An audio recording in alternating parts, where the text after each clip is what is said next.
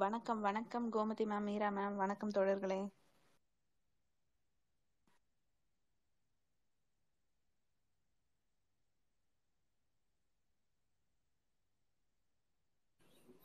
வணக்கம் Nagajothi. Gomathi Tamil visualiser Lakshmi stone.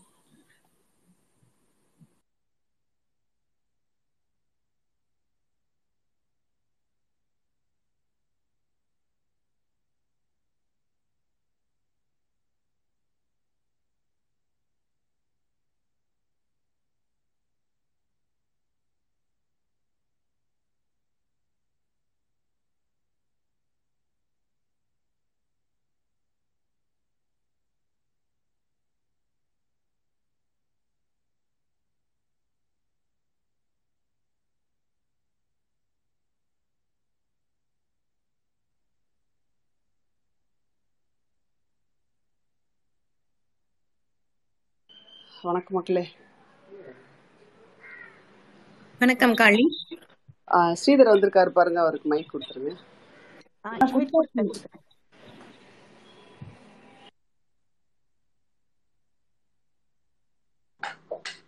எல்லாருக்கும் வணக்கம். வணக்கம். வணக்கம் லக்ஷ்மி.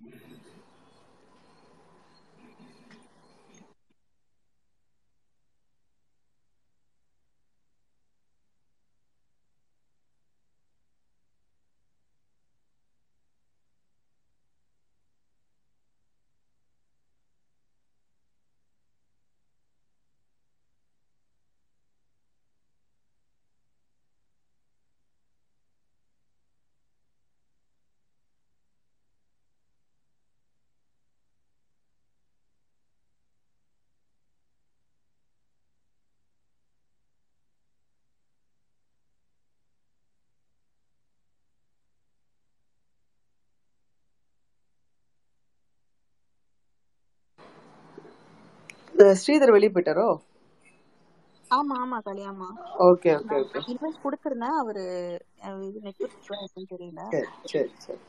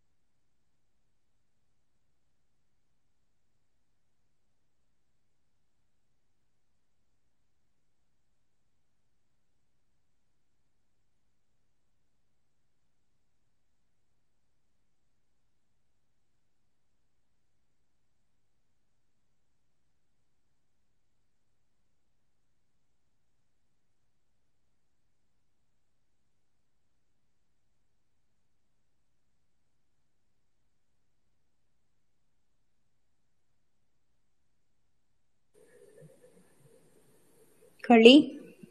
சொல்லுங்க மீரா. ஸ்ரீதர் வெளியில போயிட்டார் போல் இருக்கு. செக் பண்ணிட்டு இருக்கேன். இந்த செக் பண்ணிட்டு இருக்கேன்.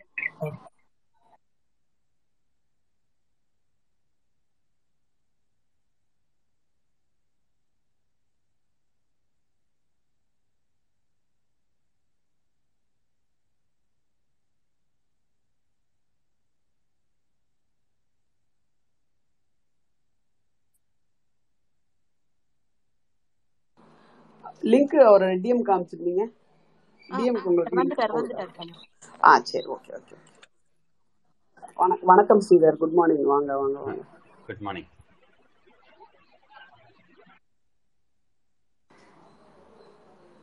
சூப்பர் ஆரம்பிச்சிடலாமா நாகு? ஆ ஆரம்பிச்சலாம் ஆரம்பிச்சலாம் நீங்க ஸ்டார்ட் பண்றீங்களா? தோழர்களுக்கு வணக்கம். கடந்த ஒரு வாரமா நம்ம ஒரு செக்யூலரிஸ்டின் வாக்குமூலம் இந்த புத்தகத்தை நம்ம ஒவ்வொரு கட்டுரைகளையும் விரிவா படிச்சு அதை பத்தின ஒரு விவாதம் ஒரு வாரமா நம்ம நடத்திட்டு இருந்தோம். அது அந்த புத்தகத்தின் ஆசிரியர் அஹ் ஸ்ரீதர் அஹ் சுப்பிரமணியம் அவர்கள் நம்ம கூட இன்னைக்கு இணைஞ்சிருக்காரு. அவர்கிட்ட நமக்கு அந்த உரையாடலின் போது எழுந்த கேள்விகளையும் சில சந்தேகங்களையும் கருத்துக்களையும் நம்ம அவரோட சேர்ந்து உரையாடுறதுக்காகத்தான் இந்த ஒரு அமர்வு. தோழர்கள் எல்லாரும் உங்களோட கருத்துக்களையும் அந்த புத்தகம் குறித்த ஒரு சில உங்களோட ஐடியாஸ் என்ன மாதிரி இருந்தது அப்படின்றதையும் நம்ம ஷேர் பண்ணிக்கலாம். வணக்கம் ஸ்ரீதர் தோழர். நீங்க உங்களோட இந்த புத்தகம் குறித்த உங்களோட கருத்துக்களையும் அதை பத்தின ஒரு சின்ன உரை ஒண்ணு கொடுத்துட்டீங்கன்னா அதுக்கப்புறமா நம்ம கேள்வி பதிலுக்கான இடத்துக்கு போயிடலாம். அதுக்கு முன்னாடி நாகு ஸ்ரீதர் வந்து எப்படி செக்யூலரிஸ்ட் ஆனாரு அப்படின்றத எக்ஸ்பிளைன் பண்றது ரொம்ப இன்ட்ரெஸ்டிங்கா இருக்கும்னு நினைக்கிறேன். ஸ்ரீதர் ப்ளீஸ்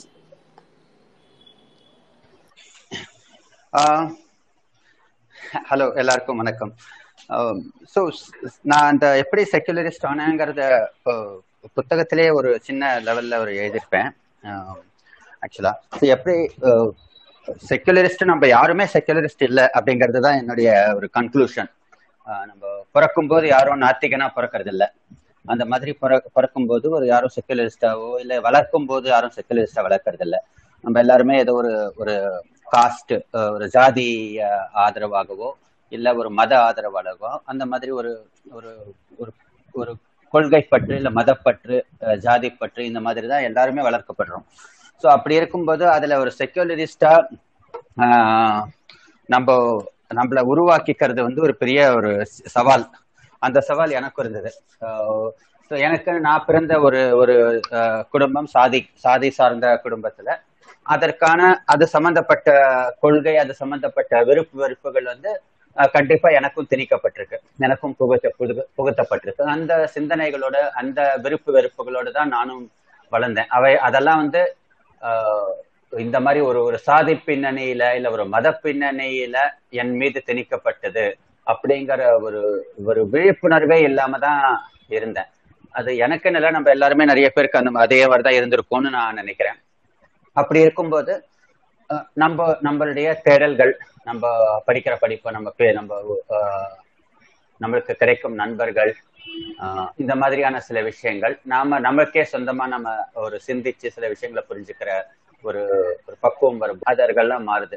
அந்த மாதிரி எனக்கு சில முக்கியமான மாற்றங்களை ஏற்படுத்தியது அப்படின்னு சொல்ல போனா நிறைய பேர் இருக்காங்க. நிறைய புத்தகங்கள் நிறைய ஆசிரியர்கள் பட் செக்குலரிசம் அப்படிங்கிற ஒரு விஷயத்துல இந்திய சூழலை பொறுத்த வரைக்கும் எனக்கு ஒரு முக்கியமான ஒரு என்ன சொல்றது ஒரு என்னை மனசாட்சியை தொந்தரவு பண்ணிட்டு இருந்த ஒரு ஆள் அப்படின்னா வந்து வினோத் மேத்தாவையும் அருள்வேதி ராய் ரெண்டு பேரையும் நான் சொல்லுவேன்.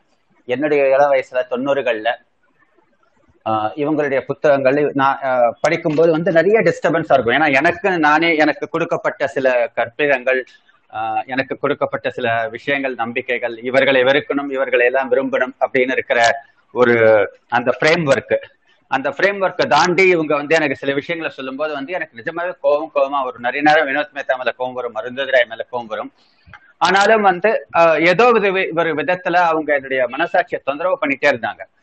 அவர்களை வெறுத்து இவங்களை இனிமே தொடவே கூடாது படிக்கவே கூடாது அப்படிங்கிற லெவலுக்கு போகபடிக்கு என்ன ஒரு ஒரு விதத்துல தொந்தரவு பண்ணிட்டு இருந்தாங்க. அவங்கள திட்டிகிட்டே இருப்பேன் நான் படிச்சுட்டே இருப்பேன். அந்த மாதிரியான ஒரு சூழல் இருந்தது. அதுல இருந்து அடுத்த அடுத்த லெவலுக்கு சரி ஒரு கட்டத்துல வேற வேற படிப்புகள் அவுட்லுக் மேகசின் எனக்கு ரொம்ப முக்கியமான ஒரு ஒரு தூண்டுதல் சொல்லுவேன். அப்ப ஏன்னா வந்து அவர் வினோத் மேத்தா எழுத்துக்கள் மட்டும் இல்லாம அதுல அந்த புத்தக மேகசின்ல நிறைய நாம் சாம்ஸ்கி பத்தி நிறைய எழுதுவாங்க வி எஸ் நாய்பால் பத்தி எழுதுவாங்க ராமச்சந்திர பத்தி எழுதுவாங்க அவர்கள் எல்லாம் போய் படிச்ச அந்த புத்தகங்கள் எல்லாம். அப்ப அப்படி படிக்கும்போது வந்து நிறைய விசாலம் அடைந்து வரலாறு பற்றிய அறி அறிவு இந்த சில நிறைய தெளிவுகள் என்னுடைய நான் சார்ந்திருந்தார் எனக்கு கற்பி கற்பிக்கப்பட்ட சில கொள்கைகள் இல்ல வந்து விருப்ப வெறுப்புகள் பற்றிய சில கேள்விகள் எனக்கே எழுந்து அதை சுய விமர்சனம் செய்து கொள்ள ஆரம்பிக்கும் போது வந்து நிறைய இந்த மாற்றங்கள் அப்படி அந்த ஜேர்னி வந்து வந்தது. நான் நிறைய செக்யூலரிஸ்ட் ஆகிறதுக்கு முன்னாடியே நான் வந்து ஒரு நாத்திகனா ஆனேன் அப்படிங்கிறது எனக்கு ஒரு கூடுதலான ஒரு ஒரு உதவியா இருந்தது அப்படின்னு தான் சொல்லுவேன். ஐ மீன் இந்த புத்தகத்திலே சொல்லியிருப்பேன் நாத்திகனா இருக்கிறதுக்கும் செக்குலரிஸ்டா இருக்கிறதுக்கும் பெரிய தொடர்பு இல்லை. நான் வந்து அப்படி இருக்கிறது வந்து எனக்கு ரொம்ப என்னுடைய அந்த பயணம் வந்து கொஞ்சம் எளிமையா ஒரு சுலபமா ஆகிறதுக்கு உதவியா இருந்தது அப்படின்னு நான் சொல்லுவேன். நன்றி ஸ்ரீதர். உங்களுடைய ஜேர்னியை எங்க கூட பகிர்ந்துகிட்டதுக்கு. இந்த செக்யூலரிசம் சோசலிசம் இந்த ரெண்டு வார்த்தையும் ஏன் இந்திய அரசை வந்து ரொம்ப டிஸ்டர்ப் பண்ற வார்த்தைகளாக இருக்கிறது அப்படின்றத பத்தி உங்களுடைய கருத்துக்களை சொல்ல முடியுமா? சோசியலிசம்ங்கிறத வந்து டிஸ்டர்பன்ஸா ஆனதுக்கு காரணம். செக்குலரிசம் ஏன் ஆச்சுங்கிறது தெரியும். ஏன்னா வந்து இன்றைய அரசு செக்குலரிசத்திற்கு எதிரான அரசு மத சார்பை ஆஹ், போற்றி புகழும் அரசு இந்து குறிப்பா மத சார்புனா இந்து இந்துத்துவ சிந்தனைகளை ஆஹ், முன்னெடுத்து அதை சா அதை சார்ந்து ஆட்சி முறைகளை அமைக்கணும் அப்படின்னு சொல்ற ஒரு அரசு. அவர்கள் செக்குலரிசம்ங்கிற விஷயம் கசப்பா தான் இருக்கும். சோசியலிசம் அப்படிங்கிறது வந்து ஆக்சுவலா இதை நான் நிறைய எழுதியிருக்கேன். ஏற்கனவே முகநூல்ல எல்லாம் எழுதியிருக்கேன். இவர்களுக்கு கசப்பானதா ஆனதுக்கு முக்கிய காரணம் நேரு. ஏன்னா சோசியலிசத்தை இன்னைக்கு நம்ம எல்லாருமே சோசியலிசம் சொன்னா நேருவோடு தான் நம்ம தொடர்பு படுத்தி பாக்குறோம் ஆஹ் அதனாலதான் இவங்களுக்கு வந்து சோசியலிசத்தின் மேல அது ஒரு கசப்பா மாத்தினாங்க. ஆனா ஆஹ் பாஜகவே சோசியலிசத்தை முன்னெடுத்த ஒரு கட்சி தான் அப்படின்னா நிறைய பேருக்கு அது இன்னைக்கு கேட்கறதுக்கு ஆச்சரியமா இருக்கும். ஆஹ் அவங்க நாற்பதுகள் ஐம்பதுகள்ல பாரதிய ஜனசங்கம் அப்படின்னு இருக்கும்போது அவர்கள் வந்து முதலாளித்துவத்தை பேசவே இல்லை. ஷியாமா பிரசாத் முகர்ஜி ஆஹ் அவங்க ஆர்எஸ்எஸ் ஆர்எஸ்எஸ்லாம் வந்து சுதேசி ஜாகரன் மஞ்சன்லாம் தனி ஆஹ் ஆஹ் அந்த மாதிரிலாம் கொண்டு வந்தாங்க. அவங்க தனியார் மயத்தெல்லாம் எதிர்த்து அவங்க பேசிட்டு ஐம்பதுகள் அறுபதுகள பாரதிய ஜனசங்கம்லாம் வந்து ரொம்ப சோசியலிச சிந்தனைகளை உடைய கட்சியா தான் இருந்திருக்கு. ஆஹ் பாரதிய ஆஹ் ஜனசங்கம் வந்து பா- மொரார்ஜி தேசாய் ஆட்சியில கூட அவங்க கூட்டணியில இருந்தப்பவும் அவர்களுடைய சோசியலிச முயற்சிகளுக்கெல்லாம் ஆதரவு கொடுத்துட்டு இருந்தாங்க. பாரதிய ஜனதா கட்சியா எண்பதுகள்ல அவங்க உருவானப்பவும் அவர்களுடைய கட்சியின் கொள்கைகள் பொருளாதார கொள்கைகள்ல காந்திய சோசியலிசம் காந்தியன் சோசியலிசம் அப்படின்னு வந்து குறிப்பிட்டிருந்தாங்க. அது நேருவின் சோசியலிசம் சொல்ல முடியாது ஏன்னா நேரு அவங்களுக்கு ஆகாது அலர்ஜி. அதனால காந்திய சோசியலிசம் அப்படின்னா அவங்க பொருளா அது அப்படின்னா என்னன்னு யாருக்குமே தெரியாது வச்சுக்கோங்க. அது வந்து ஒரு ஒரு ஒரு வித்தியாசமான ஒரு ஒரு சிந்தனை. அது அது- அதை அப்படி போட்டு அந்த மாதிரிதான் பேசிட்டு இருந்தாங்க. சோசியலிசம் தவறான ஒரு விஷயம் அப்படிங்கிறது எல்- நிறைய பேருக்கு வந்து தொண்ணூறுகளுக்கு பிறகுதான் அது வந்து தவறான சரியா இல்லை. அது வந்து நமக்கு இந்திய சூழ்நிலைக்கு வேலை விஷயம். பொருளாதாரத்தை முன்னேற்றத்துக்கு உதவாது அப்படிங்கிற ஒரு ஒரு கருத்தியல் வந்தது தொண்ணூறுகளுக்கு தாராளமயமாக்கலுக்கு பின். ஆஹ், தொண்ணூறுகள்ல கூட நிறைய முயற்சிகளை எதிர்த்துக்கிட்டு தான் இயங்கிட்டு இருந்தாங்க. பாரதிய ஜனதா போராட்டம் போராட்டம்லாம் பண்ணிட்டு தான் இருந்தாங்க. ரெண்டாயிரங்கள்ல தான் வந்து அந்த பொருளாதார தாராளமயத்தோட விளைவுகளையும் அதனுடைய பலன்களையும் பார்த்த பிறகுதான் அவங்களே கொஞ்சம் மாற ஆரம்பிச்சாங்க. இன்னைக்கு என்னமோ திடீர்னு பொருளாதார தாராளமயம் வணிகார சந்தை பொருளாதாரத்தையும் கொண்டு வந்ததே பாஜகன்ற லெவலுக்கு இன்னைக்கு ஏதோ பிரச்சாரம் பண்ணிட்டு இருக்காங்க. அது உண்மை இல்லை. சந்தை பொருளாதாரத்தையும் தாராளமயத்தையும் கொண்டு வந்ததும் காங்கிரஸ் தான். அது மன்மோகன் நரசிம்மராவ் தலைமையில தான் வந்தது. அப்பொழுதும் அதை எதிர்த்து இயங்கிக் கொண்டிருந்தவர்கள் பாஜக தான். ரெண்டாயிரத்தி பதினொன்னுல கூட ரீட்டைல் எஃப்டிஐ சந்தை தா- ஆஹ் ஆஹ் சில்லறை வணிகத்துல வந்து தனியார் மயத்தை கொண்டு வரத்துக்கு வெளி அந்நிய ச முதலீட்டை கொண்டு வரத்துக்கு மன்மோகன் சிங் முயற்சி கூட அதை எதிர்த்து போராட்டம்லாம் பண்ணி அந்த முடிவை வாபஸ் வாங்க வச்சவங்களும் பாரதிய ஜனதா தான். சோ அவர்கள் சோசியலிசத்திற்கு எதிரானவர்கள் இன்னைக்கு ஏதோ வந்து ஒரு ஒரு வெற்றிகரமா அந்த ஒரு பிம்பத்தை கட்டமைத்து விட்டார்கள். அப்படிதான் சொல்லணும். செக்குலரிஸ்டுக்கு எதிரானவர்களுக்கு ரொம்ப எளிமையான மத சார்புள்ளவர்கள். மத இந்து மதத்தை அடிப்படையா வச்சு ஒரு பண்டைய இந்து மத பிற்போக்குத்தன சிந்தனைகளை வச்சு ஒரு சமுதாயத்தை கட்டமைக்கணும். ஒரு இந்தியாவை வந்து பாக்- இந்து பாகிஸ்தானா ஆக்கணும் அப்படிங்கிற ஒரு கொள்கையில தான் அவங்க இயங்கிட்டு இருக்காங்க. ஸோ ஆப்வியஸ்லி அந்த மாதிரி இருக்கும்போது செக்குலரிசம்ங்கிறது பெரிய கசப்புணர்வாட தான் அவங்களுக்கு காட்சியளிக்கும். நன்றி தோழர். டீம் எனக்கு நிறைய கேள்விகள் இருக்கு. பட் நானே கேட்டுட்டு இருக்கிற மாதிரி இருக்கக்கூடாது. தொடர் இன்னொரு விஷயம் கூட. ரொம்ப அஹ், சில கேள்விகள் வந்து ரொம்ப பிரிமிட்டிவான கேள்விகளாகவும் இருக்கலாம் உங்களுடைய யூனோ எதிர்பார்ப்புக்கு. கொஞ்சம் என்ன சொல்றது yeah you you know you இல்ல ப்ளூரலிசம் இன் திங்கிங் ப்ராசஸ் உங்களுக்கு தெரியல ஸோ ரொம்ப அஹ், அடிப்படையா குழந்தைத்தனமான கேள்விகளாக கூட இருக்கலாம். அதெல்லாம் பொறுத்தரு பொறுத்தருள பொறுத்தருள்க. இல்ல கேள்வியில குழந்தைத்தனம் பிரிமிட்டிவ்லாம் இல்லைங்க. கே- கேள்விகள் கேள்விகள் தான் அவ்வளவுதான். அதுல வந்து நல்ல கேள்வி கேள்விகள் கேள்வி இருந்தா அப்படி அது பண்ணு. போறோம் அது கேள்விகள் ஒருத்தருக்கு இருக்கிறதே நல்ல விஷயம். அவ்வளவுதான். நன்றி. எனக்கு அடுத்து இருக்கிற கேள்வி அப்படிப்பட்ட ஒரு கேள்விதான். பட் அதுக்கு முன்னாடி வேற யாராவது வேற இன்னும் ரெண்டு மூணு பேர் கேள்வி கேளுங்களேன் ப்ளீஸ் நான் கேட்கலாமா காளி?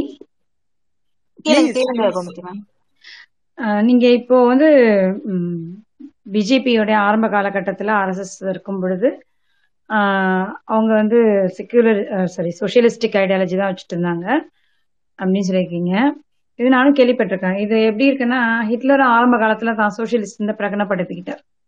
அதுக்கப்புறம் அவரோட ஆட்சிக்கு வந்ததுக்கு அப்புறம் வந்து அவர் அதை பத்தின எந்த விதமான எதையும் க- பண்ணல. அவர் அந்த சோஷியலிஸ்ட் பார்ட்டி அந்த மாதிரியான இதுக்குள்ளதான் அவர் போறாரு அவர்.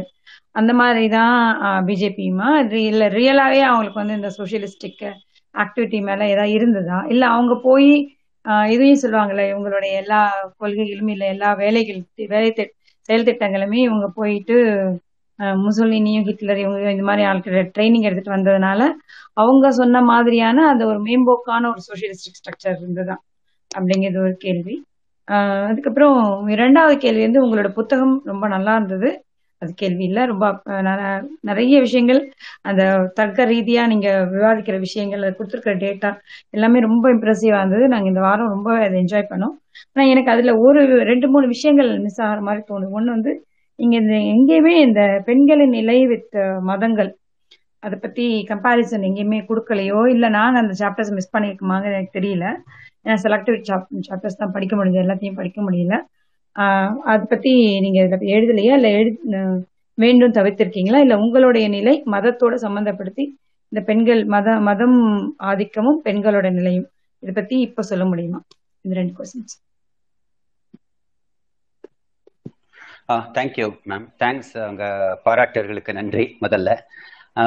முதல் கேள்வி அவர்களுக்கு சோசியலிசத்தை ஏன் அவங்க எடுத்தாங்க ஏன் கைவிட்டார்கள் அப்படின்னா வந்து ஆஹ், பாரதிய ஜனதாவிற்கு ஒரு தெளிவான பொருளாதார கொள்கைன்னு ஒண்ணு இருக்கா அப்படிங்கிறது பெரிய ஒரு ஒரு சந்தேகம். என்ன பொறுத்த எனக்கு? ஏன்னா இந்தியாவில பொறுத்த வரைக்கும் கட்சி சார்பா எங்களுக்கு இதுதான் பொருளாதார கொள்கை அப்படின்னு இப்ப நீங்க ஒரு ஒரு ஐ- ஐரோ- ஐரோப்பிய சூழல்லையோ ஒரு அமெரிக்க சூழல்லையோ எடுத்துக்கிட்டீங்கன்னா இப்ப அமெரிக்க ஐரோப்பிய சூழல் முக்கியமா எடுத்துக்கிட்டீங்கன்னா ஒரு உங்களுக்கு ஒரு கான்சர்வேட்டிவ் பார்ட்டின்னு இருப்பாங்க இல்ல லேபர் அப்புறம் வந்து ஒரு லேபர் பார்ட்டி இல்ல வந்து லிபரல் டெமோக்ராட்ஸ் இருப்பாங்க. அவர்களுக்குள்ள வந்து ஒரு தெளிவான ஒரு பொருளாதார கொள்கை இருக்கும். ரெண்டு தரப்புலையும் வந்து ஈவன் அந்த கட்சியோட கொள்கை அவங்களுடைய தோற்றத்தையும் ஒட்டி வந்து ஒரு கொள்கை இருக்கும். ஸோ ஒரு லிபரல் டெமோக்ராட்ஸோ அவங்க வரும்போது அவங்க எடு எடுக்கிற கொள்கை முடிவுகளும் இல்லை ஒரு கன்சர்வேட்டிவ் பார்ட்டி இல்லை ரைட் விங் பார்ட்டி அதை வலதுசாரி இடதுசாரி ரெண்டு பக்கத்துலயும் பொருளாதார கொள்கைகள் சா சார்ந்த சில மாற்றங்கள் இருக்கும். இந்தியால அந்த மாதிரி வந்து ஒரு ஒரு சூழல் இல்லை அப்படிங்கிறது என்னுடைய கருத்து. ஏன்னா வந்து நாற்பதுகள் ஐம்பதுகள் அறுபதுகள்லாம் வந்து ஒரு பெரிய சோசியலிஸ்ட் ஒரு அலை இந்திய உலகம் முழுக்க வீசிச்சு. அந்த அலையில ஆஹ், இந்தியாவும் பாதிக்கப்பட்டது. எல்லா கட்சிகளும் ஆஹ், அது நேரு வந்து அந்த சோசியலிசத்தை ரொம்ப அவர் தான் ஆட்சியில் இருந்தாருங்கிறதுனால அதை ரொம்ப துணிச்சலவும் அதை ரொம்ப ஒரு பேஷனேட்டாவும் அவர் முன்னெடுத்தார். ஆனா மற்ற கட்சிகளும் பெரும்பாலும் அதற்கு ஆதரவா தான் இருந்தாங்க ஆக்சுவலா இந்தியன் இந்திய தொழிலதிபர்களே அவர்கள்கிட்ட வந்து பாம்பே பிளான்னு சொல்லுவாங்க. அவர்கள்கிட்ட காங்கிரஸ் வந்து என்ன மாதிரியான பொருளாதார கொள்கைகளை சுதந்திரம் வந்தவனே எடுக்கணும் முன்னெடுக்கணும்னு கேட்டப்போ அவர்களும் வந்து ஒரு ப்ரொடெக்டிவ் எக்கானமி ஒரு அரசாங்க அரசாங்கம் தான் வந்து பெரிய தொழில்களை முன்னெடுக்கணும் அதற்கான முதலீடுகளை செய்யணும் ஆஹ் அவர்கள் தான் கட்டமைக்கணும் அப்படின்ற மாதிரிலாம் வந்து நிறைய விஷயங்கள் வந்து ஆஹ் தான் வந்து சொல்லியிருக்காங்க. அந்த காலத்துல ஐம்பதுகள்ல சோஷியல் இந்த மாதிரியான தனியார் மய பொருளாதாரத்தையும் ஆதரித்து பேசின ஒரே அரசியல்வாதி ராஜாஜி மட்டும்தான். ஸோ அவருடைய சுதந்திர கட்சி மட்டும்தான் அதை முன்னெடுத்தாங்க. அப்ப வந்து அவர் வந்து ஆட்மேன் அவுட் அவரது வந்து யாரும் சீரியஸா எடுத்துக்கல. அவர் சொல்றது எல்லாம் வந்து ஆஹ் நிறைய நேரம் உளறல்களா தான் பார்த்தாங்க. ஸோ அதே அது வந்து ஒரு ஆஹ் இந்த அந்த அந்த அந்த அந்த காலத்து அலை உலகம் முழுக்க பேசிய அலை அது பிரிட்டன் மாதிரியான ஐரோப்பிய நாடுகளும் பிரான்ஸ் மாதிரியான நாடுகளும் கூட வேற வேற விதமான சோசியலிச கொள்கைகளை தான் எடுத்தாங்க. அதெல்லாம் வந்து எழு எழுபதுகளின் எண்- இறுதியில எண்பதுகள்ல எல்லாம் மாற ஆரம்பிச்சது. ஒவ்வொரு ஊரா வந்து சைனால அப்புறம் யூகேல அந்த மாதிரி வந்து நிறைய ஊர்கள்ல முதலாளி சந்தை- சந்தை பொருளாதாரத்துக்கு பக்கம் போக ஆரம்பிச்சாங்க. இந்தியாவில் அதை முன்னெடுத்தாங்க. அதற்கு முக்கிய காரணம் நரசிம்மராவும் மன்மோகன் சிங்கும் அவர்களுடைய பொருளாதார கொள்கைகள் இதுதான் சரின்னு சொல்லி அப்போ எழுந்த நம்ம பொருளாதார சிக்கல்களும் நைன்டிஸ்ல நம்ம ஃபேஸ் பண்ண அந்த ஆஹ் கடன் ஆஹ் கட்டுற அந்த ஒரு இது பேலன்ஸ் ஆஃப் பேமெண்ட் கிரைசிஸ்னு சொல்லுவாங்க. அந்த ஒரு பிரச்சனை ஆஹ் அதெல்லாம் சேர்ந்து அப்படி ஒரு முடிவு எடுக்க வச்சது. அதனுடைய பலன்களை பார்த்த பிறகு எல்லா ஒவ்வொரு கட்சியா மாறினாங்க. அது மாநில கட்சிகளும் சரி தேசிய கட்சிகளும் ஒவ்வொரு சந்தை பொருளாதாரம் இந்தியாவிற்கு உதவிகரமா இருந்தது. கிட்டத்தட்ட வந்து அந்த நைன்டிஸ்ல ஒரு டூ தௌசண்ட்ஸ்ல பாத்தீங்கன்னா வந்து ஒரு கிட்ட நானூத்தி ஐம்பது மில்லியன் மக்களைக்கும் மக்களை எல்லாம் வந்து வறுமையிலிருந்து அடிப்படை வறுமையிலிருந்து ஒரு மத்திய தரத்துக்கு உயர்த்திச்சு. ஆஹ் தனியார் ஆஹ் மயம் வந்து நல்லா பெருகி ஆஹ் அந்நிய செலாவணி அதிகரிச்சது. இந்த மாதிரி நிறைய விஷயங்கள்ல நம்மளுக்கு அது உதவிகரமா இருந்ததுனால எல்லாரும் வந்து ஓகே இனிமே இந்த இந்த திசையில் தான் போகணும்னு முடிவு பண்ணாங்க. அதே ஆஹ் அதையே வந்து பா- பாஜகவும் ஆஹ் பின்பற்றியது. அப்படின்னு தான் சொல்லணும். ரெண்டாயிரத்துல நைன்டீன் நைன்டி எயிட்ல வாஜ்பாய் அரசு வந்தப்போ அவர்களும் அதே டைரக்ஷன்ல பின்பற்றினாங்க. அதற்கு அவர்களுடைய ஆர்எஸ்எஸ் அந்த இயக்கங்களுக்கு சங்க பரிவாரத்துக்குள்ளேயே நிறைய எதிர்ப்புகள் கிளம்பின. அந்த மாதிரி அவர்களுடைய முயற்சிகளை.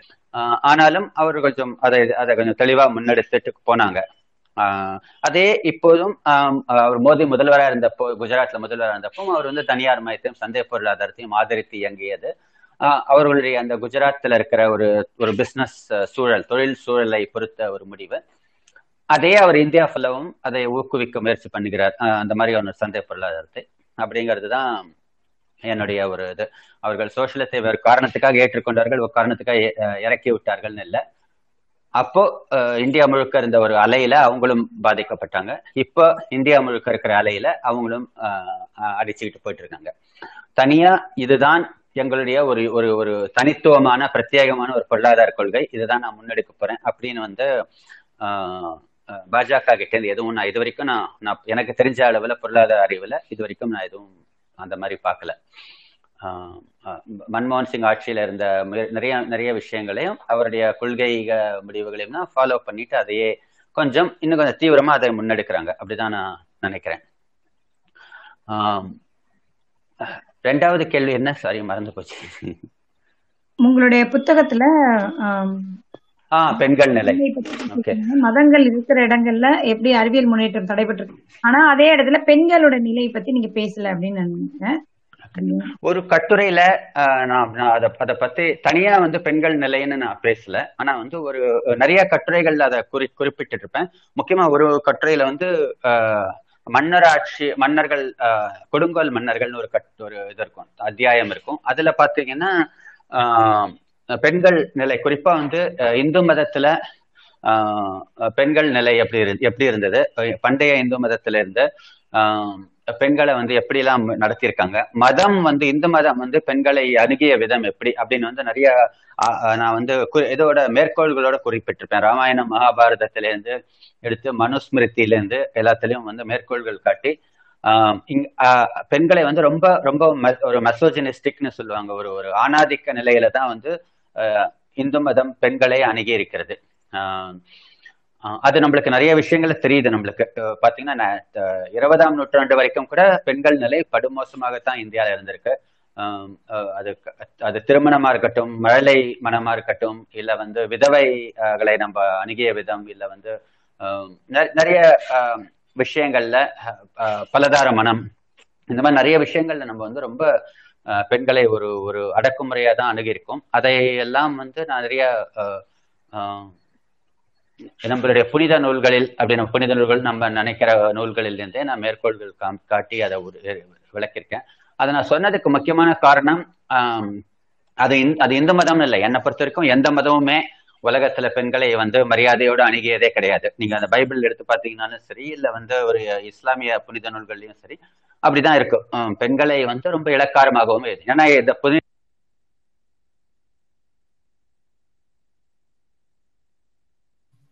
மன்னிக்கிறோம் மன்னிக்கிறோம் தோழர். கை தவறி பட்டுருச்சு. அன்மியூட் பண்ணிட்டு பேசுறீங்க ஸ்ரீதர் தோழர். ஹலோ கேக்குதா இப்போ? கேக்குது கேக்குது தோழர் கேக்குது. ஸோ எங்க எங்க போ விட்டேன்? எங்க போச்சு உங்களுக்கு கனெக்ஷன் அது ஹண்ட்ரட் போகும்போது போடும்போது எங்களுக்கு அது மாதிரி கை தவறி பட்டு இல்ல இல்ல. இல்ல இல்ல. எந்த எது பேசும்போது உங்களுக்கு எல்லா மதங்களுக்கும் எல்லா இந்து மதங்கள்ல எல்லா மதங்களுமே வந்து நீங்க பைபிள்ல எடுத்து பாத்தீங்கன்னா சரி இல்ல வந்து ஒரு குரான் அது இது இந்த மாதிரி இஸ்லாமிய புனித நூல்கள்லயும் சரி உலகத்துல எந்த புனித நூலுமே வந்து பெண்களை மரியாதையா அணுகியதே கிடையாது. அதற்கு காரணம் அவங்க எழுதப்பட்ட கால காலகட்டம். அந்த கால அதை எழுதினது எல்லாருமே முக்கால்வாசி ஆண்கள். அண்ட் ஆனால் சமூகங்களையும் உலகம் முழுக்க ஆஹ், தீவிரமாக இருந்த சமயம் அது இயல்பாகவும் கருதப்பட்ட சமயம். ஆண்களுக்கு தான் அறிவு இருக்கு. அவர்கள் தான் வந்து சக்தி வாய்ந்தவர்கள். பெண்கள் வந்து அறிவு கிடையாது. அவங்களுக்கு எந்த உடல்ல சக்தியும் சக்தியும் உணர்வுபூர்வமான சக்தியும் கிடையாது. அப்படிங்கிற அப்படிங்கிற நம்பிக்கை இருந்த காலம் ஆஹ், அந்த அதை அதை பேஸ் பண்ணி எழுதினதுனால எல்லா புனித நூல்களும் அப்படிதான் இருக்கு. இந்த எந்த நூலையும் கடவுள் எழுதினதுன்னா நான் நம்புறதில்ல. ஸோ அதனால வந்து எல்லாம் எழுதினது மனிதர்கள் தான். அந்த எழுதிய மனிதர்கள் அவங்க அவங்களுக்கு அந்த காலகட்டத்தில் இருந்த நம்பிக்கைகளையும் ஆஹ், விருப்பு வெறுப்புகளையும் வச்சுதான் எழுதியிருக்காங்க. ஸோ அதை சுட்டி காட்டுவதற்கு அந்த அந்த கற்று அந்த அத்தியாயத்துல நான் அதை எடுத்துக்கிட்டேன். நீங்க இஸ்லாம்னு பேசும்போது இஸ்லாம்ல பெண்களை புர்கா போட வைக்கிறாங்க அது பண்றாங்க இது பண்றாங்க முத்தலாக்கு கொடுக்குறாங்க அப்படின்லாம் வந்து சொல்லுவாங்க. அது என்னமோ இந்து மதத்துல வந்து பெண்கள் வந்து பெரிய உயரிய நிலையில இருக்க மாதிரி. ஏதாவது கேட்டா ஏதாவது அர்த்தநாரீஸ்வர் அது இதுன்னு ஏதாவது ஒரு ஒண்ணு அங்கங்க உதாரணம் காட்டுவாங்க. மற்றபடி மத்தபடி வந்து பெண்களை பண்டைய இந்திய சமூகம் எப்படி நடத்தியது? இல்ல இந்திய இந்து மத புனித நூல்கள் எப்படி பெண்களை அணுகினாங்கிறத பத்தின எந்த ஒரு விவாதத்துக்கும் ஆஹ் இந்துத்துவர்கள் தயாரா இருந்ததில்லை. அது அவங்களுக்கே தெரியுமான்னு கூட தெரியாது நிறைய பேருக்கு. ஆஹ் அதனாலதான் வந்து அதை சுட்டி காட்டுவதற்காக அந்த மாதிரி ஒரு ஒரு இதை எழுதினேன். அந்த அந்த அத்தியாயத்துல அது நிறைய மேற்கோள் காட்டி குறிப்பிட்டேன். மற்றபடி புத்தகம் முழுக்கவே வந்து கடைசியா பெண்களுடைய நிலை எப்படி ஆஹ் பண்டைய காலத்துல இருந்தது அது மதங்கள் ஆதிக்கம் இருந்தப்ப எப்படி இருந்தது இன்னைக்கு எப்படி முன்னேறிருக்குன்னு கொஞ்சம் அங்கங்க சுட்டி காட்டியிருப்பேன் தனியா அதுக்குன்னு பிரத்யேகமா ஒரு அத்தியாயம் எழுதல. ஆக்சுவலா அது எழுதியிருக்கலாம். ஆஹ் நீங்க சொல்லும்போது தான் தோணுது. தனியா எழுதியிருந்தா அதுக்கு நிறைய தரவுகளோட அதை நம்ம விளக்கி நிரூபிச்சிருக்க முடியும். ஏன்னா அதற்கான தரவுகள் நம்ம கிட்ட நிறைய இருக்கு. ஸோ மேபி அதில் அதை வேணா சேர்க்க முயற்சி பண்றேன். ஓ நன்றி நன்றி. நான் கே- கேட்டதை கன்சிடர் பண்றதுக்கு.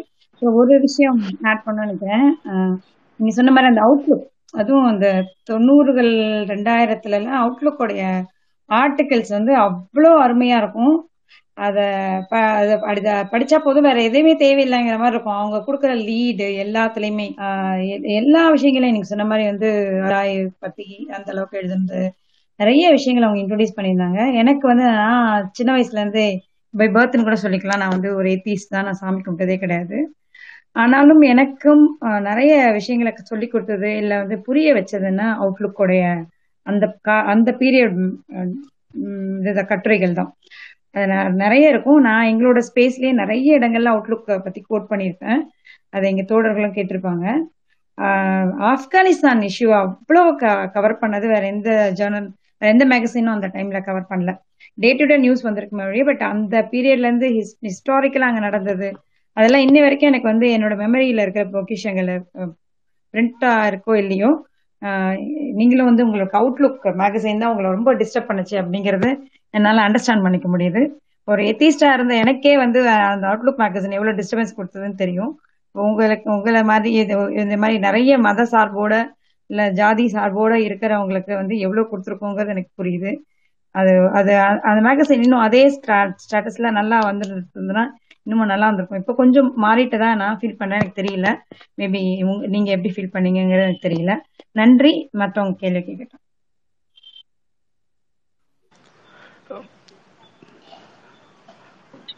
சைமன் சைமன் தோழர் நீங்க. Okay. Thank you Sridhar sir I am really happy to speak with you ஏன்னா உங்களுடைய அந்த இன்ஃபர்மேஷன்ஸ் வந்து எங்களுக்கு ரொம்ப முக்கியமாக இருந்துச்சு. இந்த புக்கில் சில பார்ட்ஸ் நான் கேட்டேன். எங்களுக்கு ஒரு அழகாக வந்து நீங்கள் ஒரு எப்படி சொல்கிறது சின்ன போயம் மாதிரி கரெக்டாக எல்லாத்தையும் சுட்டி காட்டிருந்தீங்க ஏன்னா சமகாலத்தில் இங்கே வந்து டாக்குமெண்டேஷன் தேவைப்படுது சார் ஏன்னா ஒவ்வொரு விஷயமும் நம்ம கடந்து வந்துக்கிட்டே இருக்கோம். கடந்து வந்த பிறகு எதுக்கு தேவை? இப்போ இன்றைக்கி வந்து என்னன்னா தேர் சேலஞ்சுக்கு ரிசர்வேஷன் ஏன் இங்கே ரிசர்வேஷன் தேவைப்படுது? இல்லை ரிசர்வேஷனை பற்றி புரிதல் இங்கே இல்லை. நாங்கள் சோசியல் ஜஸ்டிஸை பற்றி நிறைய பேசுவோம். சோசியல் ஜஸ்டிஸோட தேவையே செக்குலரிசம் தானே. செக்குலரிசம் அப்படிங்கிற ஒரு விஷயம் எவ்வளோ பாதிப்பு ஏற்பட்டிருக்கு அப்படிங்கிறத வந்து ஒரு டாக்குமெண்ட் தேவை அப்படிங்கிற நீடை வந்து உங்களை மாதிரி சில புக்ஸ் வந்து கண்டிப்பாக எங்களுக்கு ரொம்ப ஒரு சோர்ஸாக இருக்குது அது மாதிரி இன்ஃபர்மேஷன்ஸ் வந்து நம்ம நைன்டிஸ் பற்றி நீங்கள் சொன்னீங்க. இப்போ நாங்கள் டுவெண்ட்டி டுவெண்ட்டி ஒனில் வந்து எவ்வளோ பாதிப்பு எங்களால் அந்த புரிதல் இருக்குது அப்படிங்கிறப்ப டுவெண்ட் நைன்ட்டியில் எவ்வளோ அதிகமாக இருக்குங்கிறத எங்களால் புரிஞ்சுக்க முடியுது சார் நான் உங்கள்கிட்ட கேட்குறது தான் ஒருவேளை இந்த செக்குலரிசம்ங்கிறது இந்த retail market and market economics and macro economics பற்றினா சில ரிசர்ச்சஸ்லாம் நீங்கள் சொன்னீங்க. ஒருவேளை இந்த செக்குலரிசம்ங்கிறது குறைய ஆரம்பிச்சிருந்தா ஒரு சேலஞ்ச் இல்லாமல் இருந்துருச்சுன்னா எல்லாரும் சோசியலிசத்தையும் இந்த direct approach to the market வந்து இந்த செக்குலரிசம் கம்மியாக இருந்துச்சுன்னா மார்க்கெட் இம்ப்ரூவ்மெண்ட் எப்படி இருக்கும்? ஜிடிபி க்ரோத்தில் மாற்றம் இருந்திருக்குமா? இல்லை உங்களுடைய அந்த நீடு எப்படின்னா ஒரு ஜஸ்ட் அனலிட்டிக்கலாக கேட்குறேன் நீங்கள் வந்து அந்த பழைய சந்தை பொருளாதாரத்தை பற்றியும் பேசுனீங்க அப்போ உள்ள மார்க்கெட்டும் கேட்டுங்க. இந்த ஒரு உணர்வு இந்த மாதிரி கசப்பான உணர்வுகள் எக்கனாமிக்ஸில் அடி வாங்குமா? மத ரீதியான பாதிப்புகள் வந்து மத ரீதியான இந்த உணர்வுபூர்வமான அரசியல் வந்து வளர்ச்சியை தடுக்குமா அப்படிங்கிறத நான் ஸ்ட்ரைட்டாக உங்கள்கிட்ட கேட்குறேன் ஓகே தேங்க்ஸ் சேமன் உங்க பாராட்டுகளுக்கு நன்றி. உங்க கேள்விக்கு வரும்போது இந்த புத்தகத்திலேயே அதை அதை நான் ஒரு ஒரு ஒரு ஒரு அத்தியாயம் இருக்கு. அந்த புத்தகத்தோட கடைசியில வந்து ஒரு அத்தியாயம் இருக்கு. செக்யூலரிசத்துக்கும் பொருளாதாரத்துக்கும் தொடர்பு இருக்கா? அப்படிங்கிற ஒரு கேள்வியை நான் எழுப்பி அதை நான் நான் அலசியிருக்கேன் அந்த அந்த அத்தியாயத்துல. ஆஹ் பாத்தீங்கன்னா செக்குலரிசத்திற்கும் பொருளாதார வளர்ச்சிக்கும் நேரடி ஆஹ் தொடர்பு இருக்கு. அது வந்து நம்ம இன்னைக்கு உலகத்துல நிறைய இடங்கள்ல நம்ம நம்ம பா- நாடுகள்ல பார்க்க முடியும். செக்குலரிசம் ஐரோப்பாவே பாத்தீங்கன்னா வந்து ஆஹ் ஒரு மத்திய காலம் ஒரு செவன்டீன் ஹண்ட்ரட்ஸ் கூட சொல்லலாம். அது வரைக்கும் ரொம்ப ஒரு ஒரு ஒரு வறுமையிலும் ஒரு பிற்போக்குத்தனத்திலும் ஊறி உபயோகி இருந்த ஒரு ஒரு பகுதி. அஹ் கத்தோலிக்க மதத்தோட ஆதிக்கம் அதிகமா இருந்த வரைக்கும் பெரிய அளவுல வந்து வறுமையிலயோ இல்ல மத்த எந்த வயசுலயுமோ முன்னேற்றங்கள் அவர்களுக்கு கிடைக்கல. அது வந்து இன்னைக்கு வந்து யூரோப்பியன் யூரோப்பியன் ஹிஸ்டாரியன்ஸ்லாம் வரலாற்று நிபுணர்கள் ஐரோப்பிய வரலாற்று நிபுணர்கள் பாத்தீங்கன்னா அதை வந்து இருண்ட காலம் அப்படின்னு சொல்லுவாங்க. டார்க் ஏஜஸ் அப்படின்னு குறிப்பிடுறாங்க. அந்த ஒரு ஆயிரம் வருடங்கள் ஐரோப்பா வந்து ஒரு டார்க் டார்க்னஸ்ல இருந்திருக்குன்னு. அந்த செக்குலரிசம் இந்த தொழில் அஹ், அறிவியல் சிந்தனாவாதம் வளர வளர மட்டும்தான் ஐரோப்பால வந்து நிறைய தொழில்நுட்ப முன்னேற்றம் பொருளாதார முன்னேற்றம் தொழில் வளர்ச்சி எல்லாமே வந்து அங்க ஏற்பட்டது. அதே அதே மாதிரி இந்தியாவும் ஆஹ், எல்லாரும் என்னமோ வந்து நிறைய இது இந்துத்துவர்கள் அடிக்கடி சொல்றது நம்ம அந்த காலத்துல பையால வந்து பெரிய ஒரு கோல்டன் ஏஜ் ஒரு பொற் பொற்காலத்துல வாழ்ந்தோம் குப்தர்கள் காலம் அது பொற்காலம் அப்படின்னா என்னமோ சொல்லுவாங்க. அது எல்லாமே வந்து கட்டுக்கதை அப்படின்னு வந்து புத்தகத்துல நான் அதை அதை நிரூபிச்சிருக்கேன். ஆஹ் பொற்காலம்னு வந்து இந்தியாவில் வந்து ஆரம்பிச்சது உண்மையிலே நைன்டீன் ஃபார்ட்டி செவன்ல தான் அப்படிங்கிறது வந்து நான் நான் நிறைய இதுல எழுதியிருக்கேன். அப்- அப்பதான் நம்மளுக்கு வந்து பொருளா அந்த பொருளாதார வளர்ச்சி வந்து நிஜமாவே ஒரு அடித்தட்டு மனிதனுக்கு ஒரு அடித்தட்டு மனிதன் சாதாரண ஒரு இந்தியன் நான் வந்து படிக்க முடியும். படிச்சு என்னுடைய ஆஹ் நான் குலத்தொழில இருந்து வெளியில வர முடியும். வெளியில வந்து நான் வந்து வேற ஒரு தொழில் எடுத்துக்கிட்டு என்னுடைய என்ன பொருளாதார நிலை முன்னேற முடியும் அப்படிங்கிற ஒரு சாத்திய ஒரு தோன்றியதே அந்த சுதந்திரத்துக்கு பின்னாடி தான் அதற்கு முக்கியமான ஒரு அஹ், காரணி செக்குலரிசம் அப்படின்னு வந்து அந்த புத்தகத்துல நான் அந்த அத்தியாயத்துல நான் சொல்லியிருப்பேன். அதை வந்து சில அதற்கான ஆதாரங்களையும் ஒரு சில இதுல குறிப்பிட்டிருப்பேன். ஒரு சில ஸ்டடீஸ் பண்ணியிருக்காங்க வேறவர் தர் இஸ் செக்குலரிசம் அதுக்கும் ஒரு மத சார்பில்லாத ஒரு பொருளாதார கொள்கை முன்னெடுக்கும் போதும் அஹ், பொருளாதார முன்னேற்றம் வருதா அப்படிங்கறத வச்சு அதற்கும் இதுக்கும் நேரடி தொடர்பு வந்து நான் அந்த கிராஃப் எல்லாம் போட்டு அஹ், அந்த இதுல குறிப்பிட்டிருக்கேன். ஸோ ஆன்சர் எஸ் கண்டிப்பாக இருக்கிறது. ஏன்னா நீங்க மத சார்பா ஒரு நாடு மாறும்போது அந்த நாட்டுல வந்து பொருள தொழில் வளர்ச்சிகளுக்கு வந்து பாதிப்புகள் ஏற்படுகிறது. ஒரு ஒரு கண்டிப்பா ஒரு சாரார் ஒரு மைனாரிட்டிஸ் ஒரு சிறு ஒரு சிறுபான்மையினர் இல்ல ஒரு ஒரு தரப்பினருக்கு வந்து பாதிப்புகள் ஏற்படும் போது அது அஹ், பொருளாதாரத்தை பாதிக்குது. இல்ல அங்க வந்து கலவரங்கள் மூழ்கின்றன. ஸோ அந்த மாதிரியான ஒரு நிச்சயமின்மை ஒரு ஒரு அமைதியின்மை இருக்கிற ஒரு பகுதிகளில் கண்டிப்பாக பொருளாதார வளர்ச்சி சாத்தியமா இருக்காது. இதுக்கு வந்து நம்ம இந்திய செ- தெற்காசியாலே நம்ம உதாரணங்கள் கொடுக்கலாம். நீங்க ஒரு பாகிஸ்தான் ஆஹ், உதா உதாரணம் இருக்கு. இல்ல ஸ்ரீலங்கால வந்து இந்த ஒரு வட இலங்கையில நடந்த பிரச்சனைகள் சிறுபான்மையர் தமிழ் சிறுபான்மையர் ஏற்பட்ட பாதிப்புகள் எப்படி அந்த ஒரு சின்ன நாட்டை பாதிச்சது புரியா அப்படின்னு நம்ம பார்த்தோம். பாகிஸ்தான் இந்தி அஹ், இந்தியாவும் பாகிஸ்தான் ஒரே நேரத்துல சுதந்திரம் பெற்ற நாடு. அவர்கள் எடுத்துக்கொண்ட திசை அந்த மத சார்பாக போக போகிறோம் நம்ம ஆட்சி நடக்க போகிறது உங்க வாழ்வைய வாழ்வியலை நிர்ணயிக்க போகிறோம்னு அவங்க எடுத்த முடிவு அதை அவங்களுடைய பொருளாதாரத்தை எப்படி பாதிச்சது? இதே மாதிரி வ- வந்த ஒரு பங்களாதேஷ். அவர்கள் வந்து பெருமளவு செக்குலரிசத்தை தழுவி அவங்களுடைய வாழ்வியலை கட்டமைத்து கொண்டவனே அவங்க எப்படி இன்னைக்கு வந்து நிறைய நேரங்கள்ல பாதி திருப்பூர் பிசினஸ் பங்களாதேஷ் தான் போகுதுன்னு எல்லாரும் புலம்பிக்கிறாங்க. பங்களாதேஷோட ஹியூமன் டெவலப்மெண்ட் இண்டெக்ஸ் அந்த மனிதவள குறியீடுகள் ஐநா சபையோட மனிதவள குறியீடுகள் அறி- அறிக்கையில பாத்தீங்கன்னா நிறைய குறியீடுகள்ல வந்து வளர்ச்சி குறியீடுகள்ல இந்தியாவோட நல்லா இருக்காங்க அவங்க ஆக்சுவலா அந்த மாதிரியான நிறைய விஷயங்கள் அவங்க அவங்களால வளர முடிஞ்சது. பாத்தீங்கன்னா எல்லா நம்ம மூணு நாடுகளுக்கும் ஒரே மாதிரி ஆப்பர்ச்சுனிட்டி தான் இருந்தது ஒரு பாகிஸ்தான் இருக்கட்டும் பங்களாதேஷா இருக்கட்டும் இந்தியா இலங்கை எல்லாம் ஏறக்குறைய ஒரே சமயத்துல சுதந்திரம் பெற்ற நாடுகள். ஏறக்குறைய ஒரே மாதிரியான பின்னணியில வந்த கலாச்சார மத பின்னணிகளை வந்த நாடுகள். ஆனா உல இந்தியா மாதிரி ஒரு நாடால பெரிய அளவுக்கு முன்னேற முடிஞ்சது ஆஹ் ஒரு பங்களாதேஷ் மாதிரி நாடால ஓரளவுக்கு முன்னேற்றத்தை காண முடிஞ்சது ஆனா இலங்கை பாகிஸ்தானால முடியல. அதற்கான விடை வந்து ரொம்ப அஹ், நிறைய காரணங்கள் இருக்கு. அதுல ஒரு முக்கியமான காரணம் வந்து அவர்கள் செக்யூலரிசத்தை தழுவாம பல்கலாச்சாரத்தை பன்மை கலாச்சாரத்தை ஏ- ஏற்றுக்கொள்ளாதல் பிடிவாதமா இருந்ததுதான் முக்கியமான ஒரு காரணம் அப்படின்னு வந்து நான் நினைக்கிறேன். அதையும் வந்து எழுதியிருக்கேன். இந்தியாவே இப்ப சமீப கால வரலாற்றுல பாத்தீங்கன்னா டூ தௌசண்ட் ஃபோர்ல இருந்து நம்ம நம்ம தொடர்ந்து பார்த்துக்கிட்டு இருந்த ஒரு வளர்ச்சி ஜிடிபி குரோத்தா இருக்கட்டும் ஓவரால் பொருளாதார தொழில் வளர்ச்சியா இருக்கட்டும் எல்லாமே திடீர்னு வந்து டூ தௌசண்ட் சிக்ஸ்டீன் வரைக்கும் கூட நம்ம ஓரளவுக்கு ஃபிஃப்டீன் வரைக்கும் கூட சிக்ஸ்டீன் வரைக்கும் கூட இருந்தது. ஆனா அப்படியே தொடர்ந்து வந்து பொருளாதாரம் சரிஞ்சுக்கிட்டே வருது நம்மளுக்கு. ஏன் வந்து அந்த மாதிரியான ஆஹ் சரிவு நம்மளுக்கு வந்திருக்கு? இதற்கு வந்து வெளிப்படையா வந்து ஒரு பொ- பொருளாதார காரணங்கள் எதுவும் இல்லை. பன்னாட்டு சிக்கல் இப்போ டூ தௌசண்ட் எயிட்ல வந்து கிரெடிட் கிரன்ச்னு வந்து ஒரு சர்வதேச பொருளாதார சிக்கல் ஒன்று தோன்றிச்சு. நைன்டிஸ்ல பாத்தீங்கன்னா வந்து ஆஹ் அந்த கிழக்கு ஆசிய பொருளாதார சிக்கல்கள். இந்த மாதிரி வந்து ஒரு சர்வதேச சிக்கல்கள் வருதோ இல்ல வேற ஏதாவது போர் இந்தியா பாகிஸ்தான் போர் மாதிரி வருதோ இந்த மாதிரி எந்த காரணங்களும் வெளிப்படையா வந்து இல்லையிலேயே நம்ம பொருளாதாரம் தொடர்ந்து சரிவை சந்திச்சுட்டு வந்துட்டு இருக்கு அதற்கு முக்கியமான காரணம் நம்மளுடைய ஆஹ், ஒரு ஒரு ஒரு சோ- சமூக அளவில் ஒரு நிச்சயமின்மையை உருவாக்கி கொண்டே இருக்கிறதாங்க இந்த இந்த அரசாங்கம் அப்படிங்கறத நான் வந்து ஒரு ஒரு இம்பார்ட்டன்ட் காரணமா நான் வந்து நினைக்கிறேன்.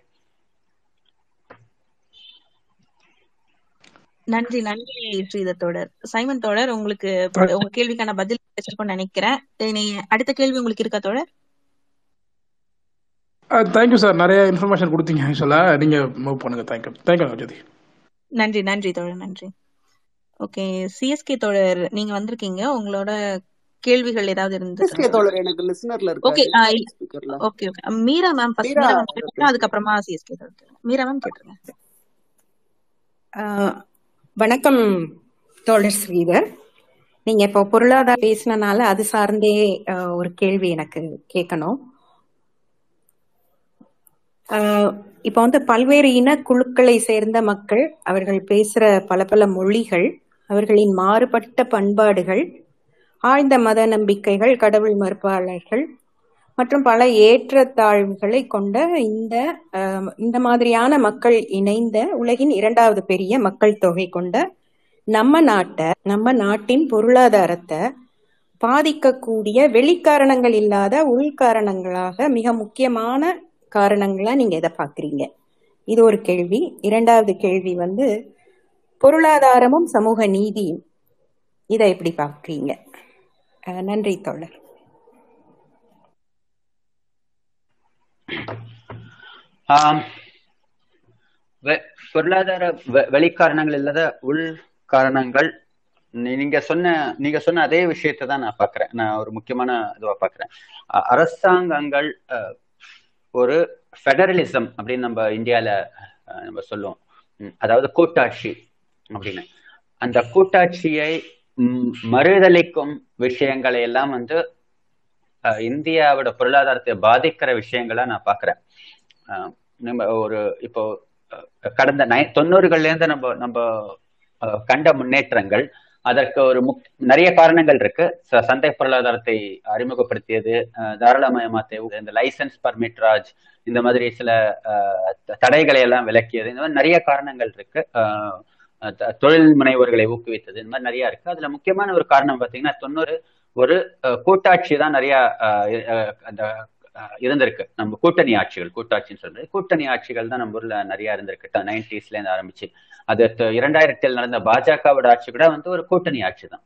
அதனால வந்து மாநில கட்சிகளோட பங்கு நிறைய கூட்டணியில இருந்து அதன் மூ அது அவர்களுடைய கொள்கைகள் சிந்தனைகள் அணுகுமுறைகள் வந்து ச- மத்திய அரசையும் பாதிச்சு அஹ், நிறைய சுயாட்சி அஹ், மாநிலங்களுக்கு நிறைய உரிமைகளை பகிர்ந்து கொடுத்த முடிஞ்சது. அதுவும் அதுவும் இல்லாம ஒரு அரசாங்கம் மத்திய அரசாங்கம் வந்து ஒரு வலுவான மத்திய அரசாங்கம்னு சொல்லி நிறைய விஷயங்களை தேசிய அளவுல திணிக்க முயற்சிக்காமல் இருந்தது ஒரு முக்கியமான ஒரு காரணம். ஏன்னா இந்தியா மாதிரியான ஒரு நீங்க சொன்ன மாதிரி அந்த ஒரு பல கலாச்சாரங்கள் பல மதங்கள் அஹ், இது வந்து ஒரு ஒரு ஒரு ஒரு ஒரு ஒற்றை நாடு அப்படிங்கிற ஒரு கருத்திலேயே அதை கொண்டு வர முடியாது இந்தியாவை. ஒரு பஞ்சாப்ல நடக்கிற விஷயங்கள் அவருடைய கலாச்சாரங்கள் அவருடைய வாழ்வியல் அவர்களுக்கு பொருளாதாரத்தில் என்னென்ன விஷயங்கள் ஒர்க் அவுட் ஆகுது அதே அதையும் தமிழ்நா ஒப்பிடவே ரெண்டுமே வேற வேற விஷயங்கள் அவர்களுக்கு வேலைக்காகும் வேலையாகாது. நம்ம தமிழ்நாடையும் கேரளாவையுமே கூட நிறைய விஷயங்களை நம்ம ஒப்பிட்டு தமிழ்நாட்டில் இது இது செயல்படுது. அதனால இதை கேரளாவில் இன்ட்ரடியூஸ் பண்ணுவோம்னு பண்ண முடியாது. அந்த மாதிரியான ஒரு நிலைமை தான் நம்ம ஊர்ல இருக்கு. அப்படி இருக்கும்போது இப்போ அந்த அது அந்த புரிந்து கொண்டு நிறைய நிறைய அரசாங்கங்கள் அப்ப செயல்பட்டதும் ஒரு காரணம். அது மன்மோகன் சிங்கின் கடைசி ஆட்சி உள்பட அந்த அந்த விஷயத்துல கொஞ்சம் உதவிச்சுன்னு நினைக்கிறேன். மோடி ஆட்சியில அது ஒரு ஒரு பெரிய பலவீனமா நான் பாக்குறேன். ஆட்சியை ஒரு ஒரே தேசம் ஒரே ரேஷன் கார்டு ஒரே தேசம் ஒரே வரி அப்படின்னு வந்து இந்த மாதிரி நிறைய ஒரே தேசம் ஒரே இதுன்னு சொல்லி அவங்க அவங்க பண்றது வந்து ஏன்னா இந்தியா வந்து பல கலாச்சாரங்களை கொண்ட பல அண்ட் uh, ஒரு uh, ஒரு union of states union of cultures union of இதுங்கிற கான்செப்டை அவங்க ஏற்றுக்கொள்ள கொள்ள மறுத்தே வந்துருது அதை மாற்றத்திற்கு மாற்றுவதற்கு தான் எல்லா முயற்சிகளும் நிறைய நேரம் பண்ணிட்டு இருக்காங்க. அது அதுலதான் இந்த மாதிரி இந்த ஒரே தேசம் ஒரே வரி ஒரே தேசம் ஒரே ரேஷன் கார்டுங்கிற முயற்சிகள். அதே மாதிரி தான் இந்த விவசாயிகள் பிரச்சனையிலையும் அவங்க ஒரே தேசம் ஒரே சட்டம்ன்ற மாதிரி ஏதோ முயற்சி பண்ணி எல்லாருக்கும் ஆனா அது அது அது வேலைக்காகல. நிறைய நேரம் இந்துத்துவர்கள் வந்து சொல்ல சொல்ற ஒரு முக்கியமான புகார் விவசாயிகள் போராட்டத்துல சொல்ற முக்கியமான புகார் ஹரியானா பஞ்சாப் உத்தரப்பிரதேசால மட்டும்தான் அது பாதிப்பு இருக்கா. மீதி விவசாயிகள் ஏன் போராடலன்னு கேட்பாங்க. அவங்க கேள்வியிலே அதற்கான பதில் இருக்கு. இந்த சட்டமே வந்து அந்த மாதிரி எல்லாரையும் ஒரே மாதிரி பார்க்க முயற்சி செய்கிற சட்டம் அது வேலைக்காகாது. ஏன்னா ஒவ்வொரு அந்த சட்டமே விவசாயிகள் வந்து விவசாயம்ங்கிறது ஒரு மாநில கட்டுப்பாட்டுல மாநில அரசுகளின் கட்டுப்பாட்டுல இருக்கும்போதுதான் அந்தந்த மாநிலத்தில் அந்தந்த விவ மாநில விவசாயிகளுக்கு எது சரிப்பட்டு வரும் எது சரிப்பட்டு வராதுங்கிற ஒரு புரிதலோடு முடிவுகளும் சட்டங்களையும் வகுக்கும் போதுதான் வந்து அது பிரயோஜனமா இருக்கும். அப்படி பார்த்தா தமிழ்நாட்டுக்கு எது ஒர்க் அவுட் ஆகுதோ அது கண்டிப்பா ஒரு பஞ்சாபுக்கு வந்து நேர் எதிராகவே இருக்கும். அந்த ஒரு சட்டமோ இல்லை அந்த முடிவோ. அப்படிதான் அப்படி அப்படி இருந்தாதான் அவர்களுக்கு வகுத்து கொண்டு அவங்க அவங்க கரெக்டா செயல்பட முடியும். அப்படி இல்லாம சிந்திக்கிற ஒரு முக்கியமான ஒரு ஒரு அந்த அந்த ஒற்றை தேசமா ஆக்க முயற்சிக்கிறது ஒரு பெரிய பொருளாதாரத்துக்கான பெரிய எதிரியா நான் வந்து பாக்குறேன் உங்க ரெண்டாவது கேள்வி என்ன? பொருளாதாரமும் சமூக நீதியும் அதோடய ஒரு அடிஷ்னலாவும் இப்போ கேட்டுடுறேன் ஜாதி ஏற்றத்தாழ்வுகள் நம்ம பொருளாதாரத்தை எப்படி பாதிக்குது அப்படின்றதையும் சொல்லிட்டீங்கன்னா நல்லா இருக்கும். நன்றி தொடர் சாதி ஏற்றத்தாழ்வுகள் நம்ம பொருளாதாரத்தை எப்படி பாதிக்குதுங்கிறது ரொம்ப டீப்பான கேள்வி. அதுக்கு எனக்கு பதில் தெரியுமான்னு தெரியல சொல்ல முடியுமான்னு. ஆனா சமூக நீதிங்கிறது ரொம்ப ஒரு முக்கியமான ஒரு இந்தியாவிற்கு ரொம்ப முக்கியமான ஒரு ஒரு அவசியமான விஷயம் அப்படின்னு நினைக்கிறேன். ஏன்னா சமூக நீதி ஏற்றத்தாழ்வுகள் ரொம்ப மோசமாக உலகிலேயே படுமோசமாக இருந்த இருந்த பகுதினா இந்தியா தான் தெற்காசியான்னு தான் நம்ம சொல்ல முடியும். ஏன்னா வேற உலகத்துல நம்ம பார்த்துக்கிட்ட நம்ம நம்ம பின்பற்றி வந்த ஏற்றத்தாழ்வுகள் மனிதர்களை விதவிதமான மனிதர்களை கேட்டகரி பண்ணி கேட்டகரைஸ் பண்ணி வேற ஒரு ஸ்லாட்ல வச்சு அவர்களை அணுகிய விதம் மாதிரி உலகத்துல வேற எங்கேயுமே வந்து அவ்வளவு மோசமா அணுகியிருக்காங்களான்னு எனக்கு தெரியல. ஸோ um, அதுவும் um, குறிப்பா தலித் அந்த ம அந்த மக்களை இல்ல வந்து பழங்குடி மக்களை நடத்தியது அணுகியது மாதிரி அவ்வளவு தீவிரமா ஒடுக்குமுறைகளோட கொடூரமா வேற எந்த தேசம் நான் நிறைய பேர் சொல்லும் போதே மற்ற மதங்கள் இஸ்லாம்ல அப்படி பண்றாங்க கிறிஸ்டியானிட்டியில இப்படி பண்றாங்க நிறைய இந்துத்துவர்கள் சொல்லும் போதே நம்ம எடுத்து வைக்கிற முக்கியமான வாதம் தலித்துகளை இந்திய இந்து மதம் அணுகியது மாதிரி கொடூரமாக வேற உலகத்துல வேற எந்த மதமுமே எந்த ஒரு இனக்குழுவுமே அணு அணுகியது கிடையாது. உலகத்துல எல்லாரும் அமெரிக்காவோட அடிமை அந்த ஸ்லேவரி கருப்பின் அடிமைத்தனத்தை வந்து ரொம்ப கொடூரமான ஒரு அத்தியாயமா சொல்லுவாங்க. நான் அதை விட மோசமா கொடூரமான ஒரு அத்தியாயமா இந்தியாவுடைய தலித் வரலுவேன். இந்து மதம் தலித்துகளை அணுகிய விதம் அவர்களை நடத்திய விதம். அவர் தலித் மட்டும் இல்ல சூத்திரர்கள் போன்ற அந்த ஒரு இனக்குழுவையும் நடத்திய சாதி குழுவையும் நடத்திய விதம் வந்து படுமோசமா இருக்கு. ஸோ அதையெல்லாம் நம்ம அந்த மாதிரி ஆயிரக்கணக்கான ஆண்டுகளா நம்ம இதுல நிலவி வந்த அந்த ஏற்றத்தாழ்வுகளை மாற்றணும் அப்படின்னா அதற்கான நிறைய முயற்சிகளை சமூக நீதி சார்ந்த முயற்சிகளை மேற்கொண்டே ஆக வேண்டும். இது பொருளாதாரத்தை உயர்த்துவதற்காகவோ இல்ல மற்ற விஷயங்களை சரி பண்றதுக்காகவோ அப்படிங்கிற நோக்கமே நம்ம வரக்கூடாது. வந்து அது அது அது பொருளாதாரம் இதனால் அழியும்னு சொன்னா கூட நீ வந்து தலித்துகளை சமமா நடத்தினா பொருளாதாரம் அழி கொஞ்சம் பின்தங்கி பின் பின்னேற்றம் அடையும் அப்படின்னு சொன்னா பரவாயில்லன்னு சொல்லிட்டு நம்ம அந்த முடிவை எடுக்கணும். ஏன்னா வேற எதுவுமே இது இது கூட ஒப்பிடும்போது மனிதர்களை சமமாக்கும் அந்த சமூக நீதியை கொண்டு வரும் அப்படிங்கிற ஒரு கேள்வி வரும்போது அது கூட ஒப்பிடும்போது வேற எந்த விஷயமும் நம்மளுக்கு முக்கியமா இருக்கக்கூடாது. ஸோ யாராவது ஒருத்தர் இன்னைக்கு வந்து நீங்க தலித்துகளை நம்ம பழையபடி ட்ரீட் பண்ணோம்னா இந்தியாவோட ஜிடிபி அஞ்சு பர்சன்ட் ஏறும். அதனால அப்படி நடத்துங்கன்னு சொன்னா வேண்டாம் எனக்கு அந்த அஞ்சு பர்சன்ட் அப்படின்னு சொல்லிட்டு தான் நம்ம அந்த அந்த முடிவை எடுக்கணும். ஸோ அப்படிங்கிறது என்னுடைய நிலைப்பாடு. நன்றி தோழர். நாகதி எனக்கு இப்போ சொன்னதை ஒட்டி ஒரு சின்ன ஒரு பாயிண்ட் ஆட் பண்ண பண்ண முடியுமா? பண்ணலாமா? பண்ணுங்க மேம் கண்டிப்பா. ஸ்ரீதத்தோட நீங்க சொன்னீங்கல்ல இப்போ வந்து அது தலித்துகள் வந்து இன்க்ளூசிவா கொண்டு போகும்பொழுது ஒரு ஃபைவ் பர்சன்ட் நமக்கு ஜிடிபி குறையுது. அவங்கள எக்ஸ்க்ளூட் பண்ணா ஃபைவ் பர்சன்ட் இன்க்ரீஸ் ஆகணும் அது வேண்டாம் அப்படின்னு சொன்னீங்க. இந்த ஜிடிபிங்கிறதே வந்து பர் கேபிட்டா இன்கம் தானே. அவ தலித்துகளோட இன்கமையும் சேர்த்து தான் அதாவது ஒரு செக்டர் பீப்புளை வந்து தனியா நீங்க ஒதுக்கி வைக்கிறது மூலியமா ஒரு குரூப் ஆஃப் பீப்புள் இன்னொரு குரூப் ஆஃப் பீப்புள் மேல போறாங்கன்னு வச்சுக்கோங்க. அவங்களுக்கு வேணா அது மேலேயா இருக்கலாம். ஆனா ஜிடிபி வைஸ் அது கம்மியா தானே ஆகும். அது ஒரு கொஸ்டின் ரெண்டாவது ஒரு இன்க்ளூசிவ் க்ரோத் இருக்கும் பொழுது ஒரு சின்ன டைமுக்கு மட்டும்தான் அது ஒரு லேக் இருக்கும். அதுக்கப்புறம் அதனுடைய வளர்ச்சிங்கிறது வந்து ஒட்டுமொத்த வளர்ச்சிங்கிறது கூட தானே செய்யும். அப்போ அந்த வாதமே ஜிஎஸ்டிகளை வந்து ஒதுக்கீட்டு இடஒதுக்கீடு இல்ல இல்லாம பண்ணீங்கன்னா நம்ம ஜிடிபி உயரம்ங்கிற வாதமே அடிபட்டு போயிடுது இல்லையா? அது எனக்கு என்னோட புரிதல் அப்படி. இல்ல இல்ல இல்ல நான் நான் ஆகும்னு சொல்லல நான் நான். கண்டிப்பாக நீங்க எல்- எல்லாருக்கும் நீ சமூக நீதியை கொண்டு வந்தா பொருளாதாரம் கண்டிப்பா உயரும் பரவலாகும் அப்படிங்கிறது ஒரு ஒரு முக்கியமான விஷயம். அதுல அதுல எனக்கு மாற்று கருத்து இல்லை. நான் எதுக்கு சொல்ல வந்தேன்னா பொருளாதாரத்தையும் சமூக நீதியையும் சேர்த்து பார்க்க பார்க்கவே கூடாது அப்படின்னு நான் சொல்ல வந்தேன். அதுக்கு தான் அதுக்கு சொன்ன வந்த ஒரு ஒரு ஹைப்போத்தி ஹைப்போத்தட்டிக்கல் எக்ஸாம்பிள் அது. ஆஹ் ஆஹ் இப்ப நம்ம பொருளாதார பொருளாதார சமூக நீதியை கொண்டு வந்தால் பொருளாதாரம் உயரும் அப்படின்னு. ஆனா இப்போ- எந்த பொருளாதாரமோ இல்ல வேற எந்த விஷயமோ அதுக்கான கன்சிடரேஷனா இருக்கக்கூடாது. அப்படின்னு தான் நான் நான் சொல்ல வந்தது. புரியுதுங்களா? அதுதான் நான் வந்து ஆஹ் படிச்சா வேலை கிடைக்கும். படிச்சா இது நடக்கும். படிச்சா அது நடக்கும் அப்படின்னு சொல்ல சொல்லுவாங்க. சப்போஸ் வேலை கிடைக்கலன்னா அப்ப படி அப்படின்னு ஒரு கேள்வி வரும். வேற ஒரு பேச்சுக்கு வேலையே கிடைக்காது படிச்சா அப்படின்னு வச்சுக்கோங்க. அப்போ சரி நம்ம படிக்க வேண்டாம் அப்படின்னு ஒரு முடிவு எடுக்க முடியுமா? முடியாது. படிப்புங்கிறது வந்து அது வந்து independent of the benefits that it brings in நீ படிச்சே ஆகணும். ஒரு மனிதனா நம்ம இன்னைக்கு இன்றைய தினத்துல நவீன காலத்துல நம்ம எல்லாருக்குமே படிப்பும் அ- அறிவும் அவசியம். அதற்கு வேலை கிடைக்குது இல்ல வேலை கிடைக்கலங்கிறது ஒரு கூடுதல் போனஸே தவிர நான் படிச்சே ஆகணுங்கிறது ஒரு முக்கியமான ரெக்யர்மெண்ட் அந்த மாதிரி தான் நான் சொல்ல வந்தது. சமூக நீதிங்கிறது ஒரு முக்கியமான ரெக்யர்மெண்ட் அதற்கான இதுக்கு அது பண்ணீங்கன்னா இந்த பெனிஃபிட் வரும் இல்ல அந்த பெனிஃபிட் வரும்னு சொல்லி பண்ணவே பண்ண வேண்டிய அவசியம் இல்லை. நம்ம இன்னைக்கு நவீன காலத்துல ஒரு மனிதனா நம்ம இந்த விஷயத்தை பார்க்கும்போது நவீன காலத்து மனிதர்களா இந்த விஷயத்தை பார்க்கும்போது சமூக நீதிங்கிறது எந்த நிபந்தனைகளும் இல்லாமல் செயல்படுத்த வேண்டிய விஷயம். அதுக்கு தான் அந்த உதாரணத்தை கொண்டு வந்தேன். ஓகே இல்லைன்னா அப்படி கேட்கறவங்களுக்கு கூட ஆஹ், அதெல்லாம் அப்படி நடக்க வாய்ப்பே இல்லை அப்படின்னு சொல்லிடலாம்ல. அதுக்காக தான் சொன்னேன். இப்படி இந்த மாதிரி ஒரு வாழ்க்கை கரெக்ட் புரியுது. அந்த மாதிரி ஒரு குழப்பம் வர வாய்ப்பு இருக்கு. நீங்க சொல்றது புரியுது.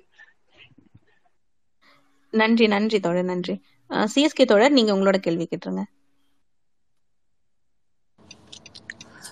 தேங்க்ஸ் ஸ்ரீதர் இந்த புக்கு வாசிப்பில் வந்து நான் அக்கேஷ்னலாக இருந்தேன். ரொம்ப நல்லா எழுதியிருக்கீங்க இது.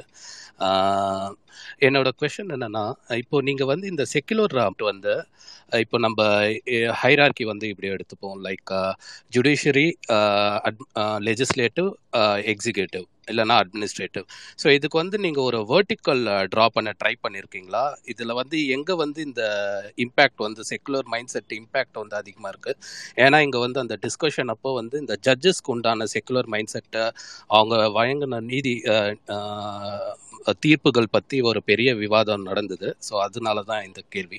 அது மாதிரி ஏதாச்சும் வேர்ட்டிக்கல் ட்ரா பண்ண முடியுதா உங்களால்? அப்புறம் வந்து எஸ்பெஷலி ஜட்ஜஸோட செக்குலர் மைண்ட் செட்டை பற்றி உங்களால் பேச முடியுமா?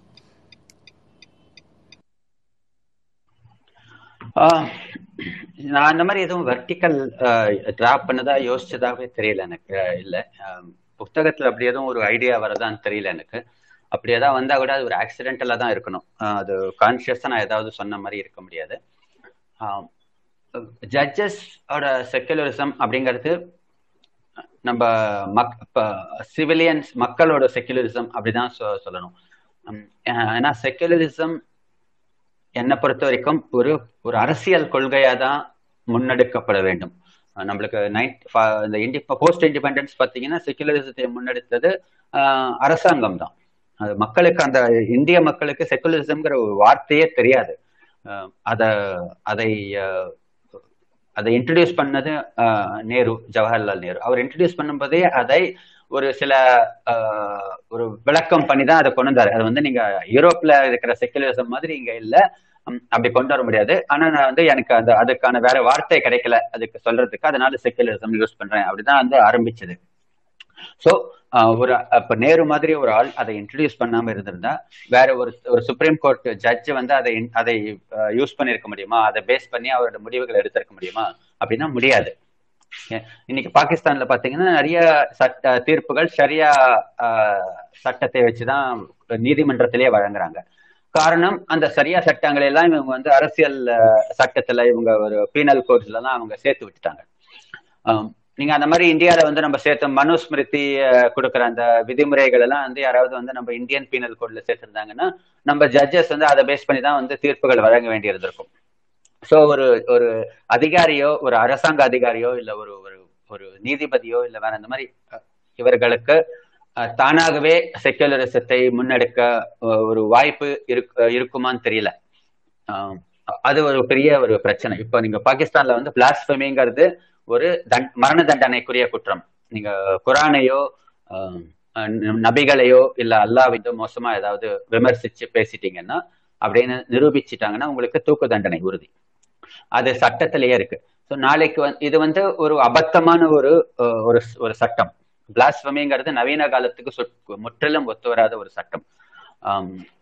ஆனா ஆனா இன்னைக்கு வந்து ஒரு அங்க ஒரு நீதிபதி இந்த மாதிரி ஒரு வழக்கு வந்தது. ஐயோ இந்த ஒருத்தர் பலான ஆள் ஆசாமி இந்த மாதிரி ஏதோ அவமானப்படுத்திட்டாரு இல்ல நபிகளை விமர்சிச்சிட்டாரு அப்படின்னு சொன்னா அவருக்கு அவர் தூக்கு தண்டனை தான் கொடுத்தாகணும். அப்ப அவர் வந்து இல்ல இல்ல நான் வந்து இது நவீன காலத்துக்கு ஒத்து வராத விஷயம். அதனால நான் பண்ண மாட்டேன்னு அவர் சொல்ல முடியாது. ஏன்னா சட்டப்படிதான் ஒரு நீதிபதி இயங்கி ஆகணும் அத மாதிரிதான். சோ இப்போ நம்மளுக்கு இங்க இந்தியால செக்குலரிசத்தை கொண்டு வந்து அதை முன்னெடுத்து அதற்கான விழிப்புணர்வை கொண்டு வந்து மாற்றியனது எல்லாமே நம்ம நேரு அந்த அவர் தொடர்ந்த ஆஹ் மற்ற மற்ற அரசுகள் அவருக்கு பின்னால் வந்த நிறைய அரசுகள். ஸோ அந்த அந்த சிந்தனாவாத பாதிப்புல தான் நிறைய இன்னைக்கு வரைக்கும் நம்ம நிறைய விஷயத்துல நம்மளை காப்பாத்திக்கிட்டு இருக்கு அப்படிங்கிறது என்னுடைய நம்பிக்கை. பாஜக அரசாங்கத்தால நிறைய விஷயங்களை ரொம்ப வெளிப்படையா முறமுறைக்க பண்ண முடியாம இருக்கிறதுக்கு காரணமும் இந்த செக்குலரிசம் நம்ம எல்லாருடையும் மனதிலும் ஆழமாக பதிந்து போய் இருக்கிறது தான் ஒரு காரணம்னு நினைக்கிறேன். ஸோ இன்னைக்கு அதை மாற்றுறதும் சரி அதை கொண்டு வந்து வலிமைப்படுத்துறதுக்கும் லெஜிஸ்லேச்சர் மட்டும்தான் அரசு அரசியல் ரீதியான ஒரு முயற்சிகள் மட்டும்தான் செய்ய முடியும் செய்யணுமும் கூட. அது அத ஒரு நீதிபதியோ இல்ல மற்ற மக்களோ நீங்களோ நானும் அதற்கான போராட்டங்களை மேற்கொள்ளலாம் அதை அதற்கான அழுத்தத்தை அரசாங்கத்துக்கு கொடுக்கலாம். ஆனா அது அந்த அர இது அந்த முடிவு அந்த மாற்றங்கள் வர வேண்டியது நம்ம அரசியல்வாதிகளிடம் இருந்து மட்டும்தான்.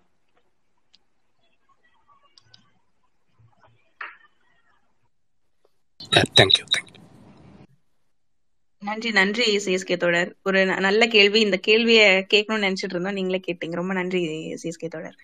உம் சந்திரசேகர் தோழர் நீங்க உங்களோட கேள்வி கேட்டுங்க சார் ஸ்ரீதர் சார் வணக்கம். ஹோஸ்ட் எல்லாத்துக்கும் வணக்கம். என்னோட கொஸ்டின் என்னன்னா இப்போ ஸ்ரீதர் சார் சொன்னார் பாகிஸ்தானில் வந்து எப்படி மத சார்பு சட்டம் போகுதுன்னு. அதே மாதிரி காமன் சிவில் கோட் கொண்டு வந்தாங்கன்னு வச்சுக்கோங்க. இப்போ தமிழ்நாட்டில் பார்த்தீங்கன்னா ஜென்ரலாக ராமரை கும்பிட மாட்டோம். இப்போ நம்ம அந்த மாதிரி ஒரு மதத்துக்கு இந்து மதத்தோட எக்ஸ்ட்ரீமிஸ்ட்க்கு ஆதரவாக போகும்னு சொல்கிறாங்க ஒரு கொஸ்டின் ரெண்டாவது கொஸ்டின் உங்களுக்கு கிண்டில் உங்கள் புக் இருக்கான்னு பார்க்குறேன் கேட்குறேன் சார் தேங்க்யூ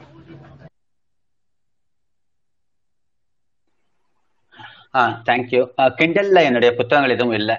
என்னுடைய ரெண்டாவது புத்தகம் கிண்டல்ல நிறைய பைரசி நடக்குது அப்படின்னு வந்து பார்த்தேன். என்னுடைய புத்தகங்களே வந்து வந்த வந்து வெளியே வந்த செக்குலரிஸ்ட் இல்ல அதுக்கு முன்னாடி எமது ரெண்டு புத்தகங்களும் இருந்தன. ஆனா அது எல்லாமே அவங்க டவுன்லோட் பண்ணி திருட்டுத்தனமா டவுன்லோட் பண்ணி டெலிகிராம் அங்க இங்கன்னு சுத்த விட்டாங்க. ஸோ அதனால அஹ், நாங்க எல்லாத்தையும் கிண்டல் வெர்ஷன்ஸ் எல்லாத்தையும் ஸ்டாப் பண்ணிட்டோம். சேலுக்கு. அதே மாதிரி செக்குலரிஸ்டும் கிண்டல் வெர்ஷன் ரிலீஸ் பண்ணவே இல்லை. இந்த பயத்தினால. மேபி நாளைக்கு இந்த இந்த பைரசி எல்லாம் அவங்க கொஞ்சம் அமேசான் பண்ண முடியாம கொஞ்சம் டைட் பண்ணி இருந்தா வச்சிருந்தாங்கன்னா கொஞ்சம் அதை திரும்பி கன்சிடர் பண்ணலாம். ஆஹ் ராமரை ஆஹ் இந்தியால நான் தமிழ்நாட்டுல வழிபட விட்டுருவாங்களா அப்படின்னா வந்து ராமரை வழிபட வைக்கிறதுக்கான நிறைய முயற்சிகளை மேற்கொண்டாங்க.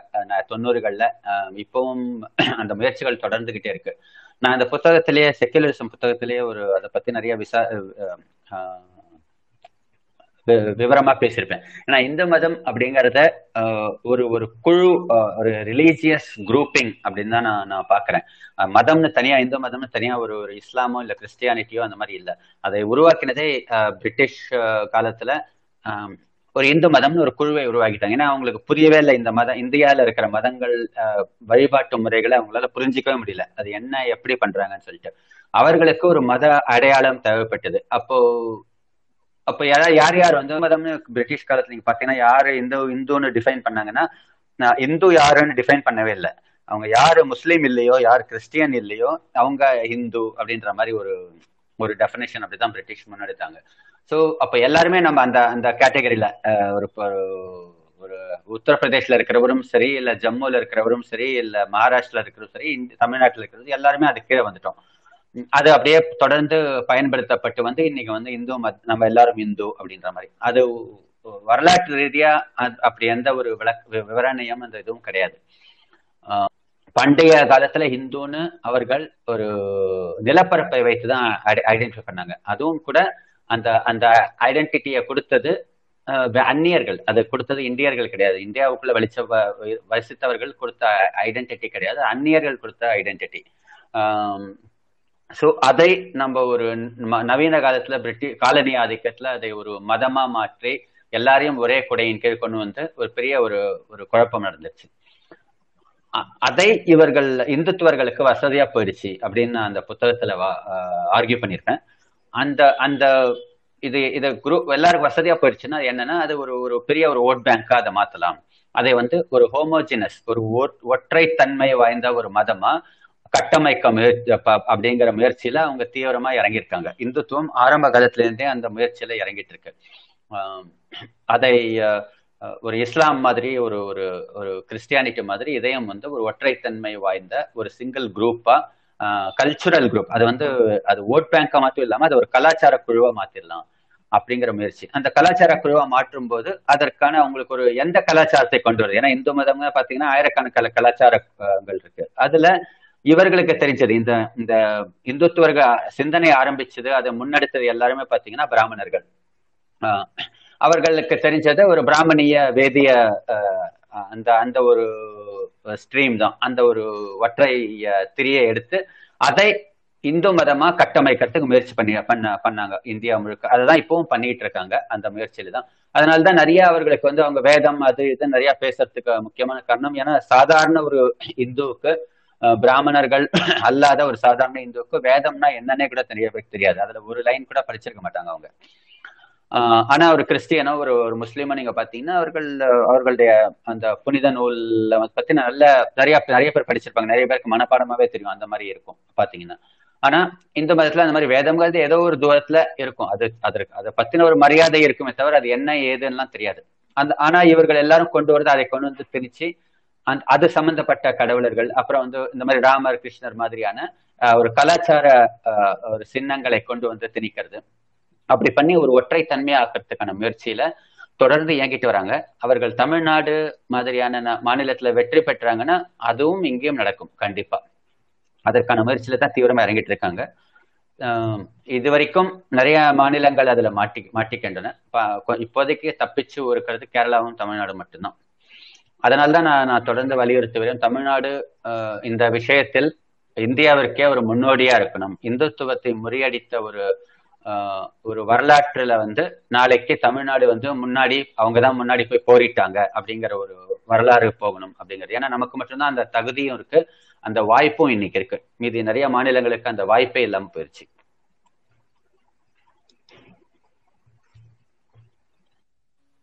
நன்றி நன்றி ஸ்ரீதர் தோழர். சந்திரசேகர் தோழர். மேம் இன்னும் ஒரே ஒரு கொஸ்டின் இருக்கு கேட்டுக்கலாமா மேடம்? கண்டிப்பா கண்டிப்பா தோழர் ஓகே மேம். சார் இப்போ இந்தியாவில் வந்து கம்யூனிசம் வளராததுக்கு ஒரு காரணமாக சொல்லப்படுறது மார்க்ஸோட பார்வையிலிருந்து குரங்கையும் பாம்பையும் வழங்கும் தேசத்தில் கம் புழுதிர்பட்சி ஏற்படுற வாய்ப்பில்லைன்னு சொல்கிறாங்க இங்கே இருக்கிற மத சார்பில் மூட நம்பிக்கைகள் காரணமா இருக்குன்னு சொல்கிறாங்க இப்போ கம்யூனிஸ்டோட ஃபெயிலியருக்கு இது கரெக்டான காரணமாக நீங்கள் பார்க்குறீங்களா சார்? தேங்க்யூ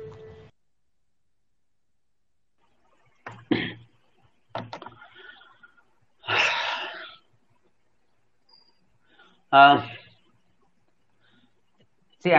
நான் அதுக்கு அந்த அந்த கேள்விக்கு பதிலளிக்கிறதுக்குனாலான்னு தெரியல. எனக்கு அந்த அந்த அளவுக்கு அது அந்த வரலாற்று அறிவு கம்யூனிஸ்ட பத்தி இருக்கு அந்த கம்யூனிஸ்டம் இந்திய கம்யூனிசம் கட்சிகள் பற்றி இருக்கான்னு தெரியல. ஆனா ஆஹ், நான் நினைச்சது மார்க்ஸ் சொன்னது அவருக்கு அவருக்கு இந்திய கலாச்சாரத்தை பத்தி ரொம்ப ஒரு ஒரு ஒரு லிமிட்டெட் அண்ட் uh, புரிதல் தான் இருந்திருக்குன்னு நினைக்கிறேன். கம்யூனிசம் பெரும்பாலும் அவர்களுடைய சிந்தனைகள் வந்து ஐரோப்பிய பின்னணியில ஐரோப்பிய தொழில் புரட்சிக்கு பின்னணியில மட்டும்தான் அந்த அவர்களுடைய சிந்தனை உருவாகி இருக்கு அது உலகத்துல எல்லா நாடுகளோடையும் சேர்ந்து ஒட்டு வராது அப்படிங்கிறது முதல் விஷயம். அந்த சிந்தனாவாதம் அந்த அந்த பொருளாதார கொள்கைகள் அந்த ஆட்சி முறை கொள்கைகள் உலகத்துல எல்லா நாடுகளுக்கும் பொருந்தாது அப்படிங்கிறது முதல் விஷயம். ஸோ uh, uh, இந்தியாவோட சுதந்திரத்துக்கு பின்னாடி இந்தியா முன்னெடுத்த முயற்சிகள் முன்னேற்றங்கள் um, uh, ஜனநாயகத்தை மு- மு- முதல்ல நம்பி அந்த ஜனநாயகத்தை பரவலாக்க நேருவும் மற்றவர்கள் ஆ- ஆட்சியாளர்களும் எடுத்த முயற்சிகள். இதெல்லாம் ஆஹ், ஒண்ணு. ஏன்னா நான் திரும்பி இதுக்கு முன்னாடியே சொல்லியிருக்கேன் நான் புத்தகங்களையும் எழுதியிருக்கேன். உண்மையான இந்தியாவோட வளர்ச்சி அப்படிங்கிறது நாற்பது நாற்பத்தி ஏழுக்கு அப்புறம் சுதந்திரத்துக்கு பின்ன தான் ஆரம்பிச்சது. நம்மளுக்கு உண்மையான பொற்காலம் அப்படின்னா வந்து நான் அதை தான் சொல்லுவேன். கலாச்சார ரீதியா ஆட்சி முறை ரீதியா நம்மளுக்கு கிடைச்ச சுதந்திரம் அந்த பர அந்த அதிகார பரவல்கள் ஐம்பதுகளுக்கு அப்புறம் கொஞ்சம் கொஞ்சமா நிறைய விஷயங்களுக்கு போராட வேண்டியிருந்தது. மொழிக் கொள்கை மாதிரி விஷயங்கள்ல போராடி பெற முடி வேண்டியிருந்தது அந்த உரிமையை சில விஷயங்களுக்கு தானாகவே ஆஹ், கிடைச்சது. அந்த முயற்சிகள் அப்புறம் தொண்ணூறுகளுக்கு பிறந்து கிடைச்ச நிறைய எண்பதுகள்லேருந்து ஆரம்பிச்சிச்சு அந்த பொருளாதார முன்னேற்றங்கள் கொஞ்சம் கொஞ்சமா நம்மளுக்கு கிடைச்சது. ஒடுக்கப்பட்ட ஆஹ், கிடைச்சி பிரிவினர்களுக்கு வந்த அந்த கொஞ்சம் கொஞ்சமா வந்த உரிமைகள். இந்த மாதிரி நிறைய விஷயங்கள் நம்மளுக்கு கிடைச்சதுனால அதற்கான பெ- பெரிய அளவுல முன்னே அதை போராடி பெற வேண்டிய அவசியம் இருக்கலை. அது அது ஒரு முக்கியமான காரணம் நினைக்கிறேன். இதை ஆஹ், விரைவிலேயே அவங்களும் புரிஞ்சுக்கிட்டாங்க. கம்யூனிஸ்ட் கட்சியிலும் புரிஞ்சுக்கிட்டு அவங்களுக்கும் வந்து ஜனநாயக கட்சியை வந்து ஐம்பதுகள்ல வரைக்கும் கொஞ்சம் அங்கங்க வர்க்க புரட்சின்னு கொஞ்சம் முயற்சி பண்ணிட்டு இருந்தவங்க அவர்களும் ஐம்பதுகளுக்கு பிறகு அறுபதுகள் எல்லாம் அவங்களும் ஜனநாயக தேர்தலில் ஆட்சி- தேர்தல்ல போட்டிக்கிட்டு நாங்களும் இறங்குறோம் இதே இதுலன்னு சொல்லிட்டு இறங்கிட்டாங்க. சோ இன்னைக்கு இந்தியால பாத்தீங்கன்னா கம்யூனிஸ்ட் கட்சின்னு சொல்லி தேர்தலில் தேர்தல்ல நின்று போட்டியிட்டு சாதாரணமா ஆட்சி நடத்திட்டு இருக்கிற எந்த கட்சியுமே அவர்கள் வந்து உண்மையான கம்யூனிஸ்ட் சிந்தனைகளை பின்பற்றுபவர்களாக சொல்ல முடியவே முடியாது.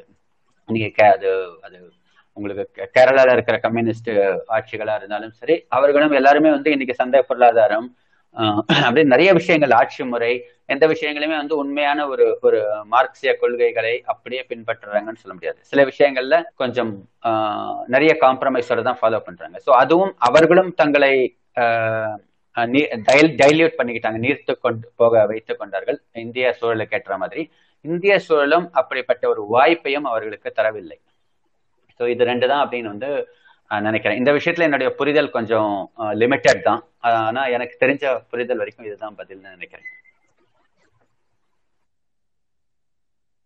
நன்றி நன்றி ஸ்ரீதர் தோழர். சந்திரசேகர் தோழர் வேற ஏதாவது கேள்விகள்? இல்ல உங்களோட கேள்விக்கு இந்த பதில் கிடைச்சிருச்சா?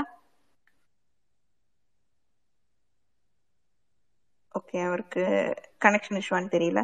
நன்றி நன்றி சந்திரசேகர் தோழர் உங்க கேள்வி கேட்டதுக்கு. கௌஷ் தோழர் நீங்க உங்களோட கேள்வி கேட்டுருங்க.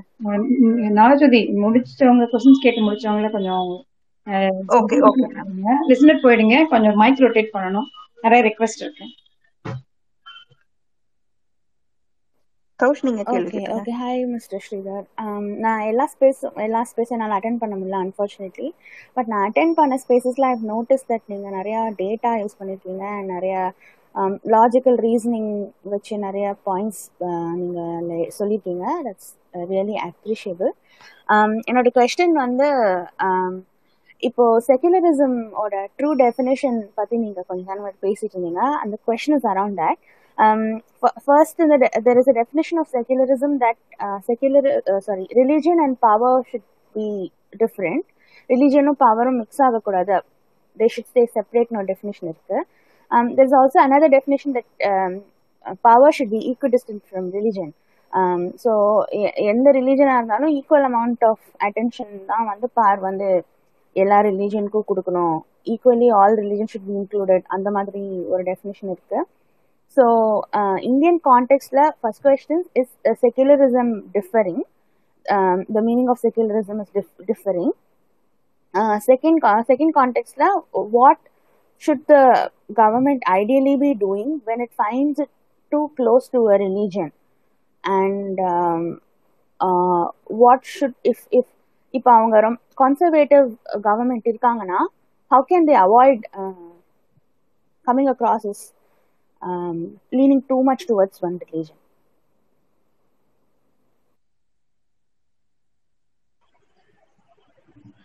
Okay, uh, th- thanks for the question. First question is secularism that uh, ரொம்ப ஒரு க- ஒரு ஒரு conventional definition uh, I think is what uh, this one where we separate uh, the state from the church.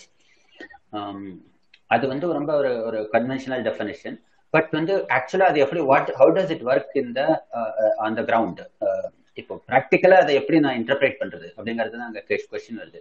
அதற்கான சில discussions வந்து புத்தகத்திலேயே நான் வச்சிருப்பேன். ஒரு ஒரு ஒரு ஃபார் எக்ஸாம்பிள் இப்போ நீங்க வந்து ஒரு marriage marital marriage act okay how does how should the state approach marriage okay இப்போ வந்து மேரேஜ் சம்பந்தப்பட்ட மேரேஜ் ரெஜிஸ்ட்ரேஷனோ இல்லை வந்து மேரேஜ் டிவோர்ஸோ இல்லை வந்து கஸ்டடி அந்த மாதிரி இப்போ Divo in case of divorce custody and inheritance இந்த மாதிரி விஷயங்கள்ல என்ன பண்ணணும்? ஒரு ஒரு ஸ்டேட் அப்படின்னு சொல்லும்போது தெர் ஆர் டூ சாய்ஸஸ் ஒன்று நான் இந்தியால அஹ், மதத்துல இந்து மத பிராக்டிசஸ்ல கல்ச்சுரல் பிராக்டிசஸ்ல சில விஷயங்கள் பண்றாங்க ஒரு கல்யாணம் எப்படி பண்றாங்க எந்த வயசுல கல்யாணம் பண்றாங்க எந்த பெண்களுக்கு வந்து விவாகரத்துக்கு உரிமை இருக்கா இல்லையா இப்போ இல்ல சொத்து பகிர்வுல பெண்களுக்கு என்ன இது இருக்கு இந்த மாதிரி எல்லாம் வந்து இந்து மதம் சில விஷயங்கள்ல சில கட்டுப்பாடுகளையும் விதிமுறைகளையும் வச்சிருக்கு இஸ்லாம் சில கட்டுப்பாடுகள் விதிமுறைகள் வச்சிருக்கு கிறிஸ்டியானிட்டில இருக்கலாம் இப்போ நான் ஒரு ஸ்டேட்டா நான் என்ன பண்ணணும் நான் இந்து மத இதை ஃபாலோ பண்றதா இல்ல இஸ்லாம் ஃபாலோ பண்றதா இல்ல வந்து கிறிஸ்டியானிட்டி ஃபாலோ பண்றதா? நான் என்ன பண்ணணும்? இப்போ ஒரு செக்குலர் அரசாங்கமா இருக்கும்போது இது மூணுத்தையுமே விடணும். இது மூணுமே எனக்கு அவசியம் இல்லாத விஷயங்கள். ஒரு நான் அதை விட்டுட்டு நவீன காலத்துல இன்னைக்கு இருக்கிற சூழல்ல என்ன என்ன முடிவுகளை எடுக்கணும்? இன்னைக்கு இருக்கிற சூழல்ல நான் பெண்களுக்கு ஆன உரிமைகளை கொடுக்கணும். இன்னைக்கு இருக்கிற சூழல்ல நான் குழந்தை மனத்தை மழலை மனத்தை சிறார் திருமணத்தையோ நான் அலோ பண்ணக்கூடாது. அதை சட்டவிரோதமாக்கணும். அதே மாதிரி உடன்கட்டை ஏற்றுவது அந்த மாதிரி சில விஷயங்களை இல்லை பெண்களுக்கு மட்டும் அடிச்சு ஆஹ் வெள்ளப்படவை போட்டு உட்கார வைக்கிறது இந்த மாதிரி விஷயங்களை நான் வந்து சட்டவிரோதமாக்கணும். ஆக்கணும் இந்த மாதிரி சில விஷயங்களை நான் அலோவ் பண்ணக்கூடாது. அதெல்லாம் நம்முடைய கலாச்சார பின் பழக்கங்கள் ஆஹ் நூற்றாண்டுகளாக நம்ம க- நம்ம சமூகத்துல இருக்கு. ஆனால் நான் வந்து ஒரு செக்குலர் அரசாங்கமா நான் மதத்தை தாண்டி யோசிக்கும் பொழுது இந்த விஷயங்களை மாற்றணும். சோ நான் விதிமுறைகள் ஒரு மேரேஜ் ஆக்ட்னு நான் கொண்டு வரும்போது இதை எல்லாத்தையுமே நான் வந்து மாற்றி வேற வித விதத்துல நான் இந்த சமூகத்தை கொண்டு போக முயற்சி பண்ணணும். இதே மாதிரி எல்லா விஷயத்திலுமே நம்ம இதை இதை நம்ம சொல்லலாம். இந்த விஷயத்தை நம்ம கொண்டு வரலாம். இன்னைக்கு கோவிட் மாதிரி ஒரு பேண்டமிக் இருக்கு. பேண்டமிக்ல நான் நம்ம என்ன பண்ணணும்? ஆஹ் எப்படி வந்து அதை அணுகணும்? என்னென்ன முடிவுகளை எடுக்கணும்? அப்படின்னா வந்து யாராவது சொல்லணும் நம்ம வந்து இந்து மதத்துல ஆயுர்வேதத்துல இந்த இந்த மாதிரி சொல்லியிருக்கு. அப்படின்னு. சரி நம்ம இந்து மத சார்ந்து பண்ணணும். அப்ப ஆயுர்வேதால இந்த மாதிரி சொல்லியிருக்காங்க அப்படின்னு சொல்லிட்டு நான் அந்த அந்த ஆஹ், மருத்துவ முறைகளை எல்லாம் நான் அரசாங்கமா முன்னெடுக்க கூடாது. முன்னெடுக்கவும் முடியாது. அதை ஒழிக்க நவீன காலத்துல அறிவியல் பூர்வமா அதை எப்படி ஆஹ், முன்னெடுக்கிறாங்க. அதை அவர் ஸ்டேட்டா நான் முன்னெடுக்கணும். So that is what when we say separation of state from the church அப்படின்னா இதுதான் நம்ம வந்து என்- நான் நான் கொடுக்குற அந்த இன்டர்பிரிட்டேஷனோட புத்தகத்தில் அப்படிதான். வழிபாடுகள் சம்பந்தப்பட்ட விஷயங்கள் தவிர மத வழிபாடுகள். நான் வந்து மத வழிபாடுகள் என்ன சொல்ல வரேன்? வீட்டுல வந்து நான் சாமி அஹ், கோயில்ல வந்து சுவாமி சிலையை வந்து எந்த திசை நோக்கி வைக்கணும்? கிழக்கு பார்த்து வைக்கணுமா? தெற்க பார்த்து வைக்கணுமா? இதுல வந்து நான் அரசாங்கம் நான் ஒரு விதிமுறைகள் கொண்டு வர முடியாது. அதை வந்து ஒரு மதகுருமார் யாராவது இல்ல வந்து ஒரு அஹ், அஹ், நீங்க பழைய பண்டைய பழக்கத்துல என்ன இருக்கு? ம- உங்க மத புத்தகத்துல என்ன இருக்கு? நீங்க வச்சுக்கோங்க. ம- கிழக்கோ மேற்கோ இதை வச்சுக்கோங்க. அதே மாதிரி நான் விளக்கு வந்து எந்த எண்ணெயில வைக்கணும்? விளக்கெண்ணெயை வந்து நான் வந்து தேங்காய் எண்ணெயில விளக்கேற்றணுமா இல்ல வந்து நல்லெண்ணெய் விளக்கேற்றணுமா இதெல்லாம் நான் சொல்ல முடியாது. என்ன ம- மந்திரங்கள் சொல்லணும்? இந்த மாதிரி சில விஷயங்கள்ல நம்ம ஒரு அரசாங்கம் குறிக்கிட முடியாது. இதெல்லாம் வழிபாடுகள் சம்பந்தப்பட்ட விஷயம். ஆனா வழிபாடுகள் அந்த அந்த ஒரு ஃப்ரேம் ஒர்க்கை தாண்டி என்னென்னலாம் இருக்கோ அது எல்லாத்துலயுமே மதத்தை நான் வரவிடக்கூடாது. அதுல வந்து ஒரு பெண் ஒரு கல்யாணமா இருக்கட்டும் ஒரு பெண்களை அணுகுமுறை அணுகுமுறையா அண்மையை அணுகுவதா இருக்கட்டும் தலித் இதுவா இருக்கட்டும் இந்த மாதிரி எந்த விஷயத்திலுமே அதை நான் உள்ள கொண்டு வரக்கூடாது. அப்ப அங்க அவர் கேட்டு போட்டு அந்த மதத்தை நிறுத்தணும்.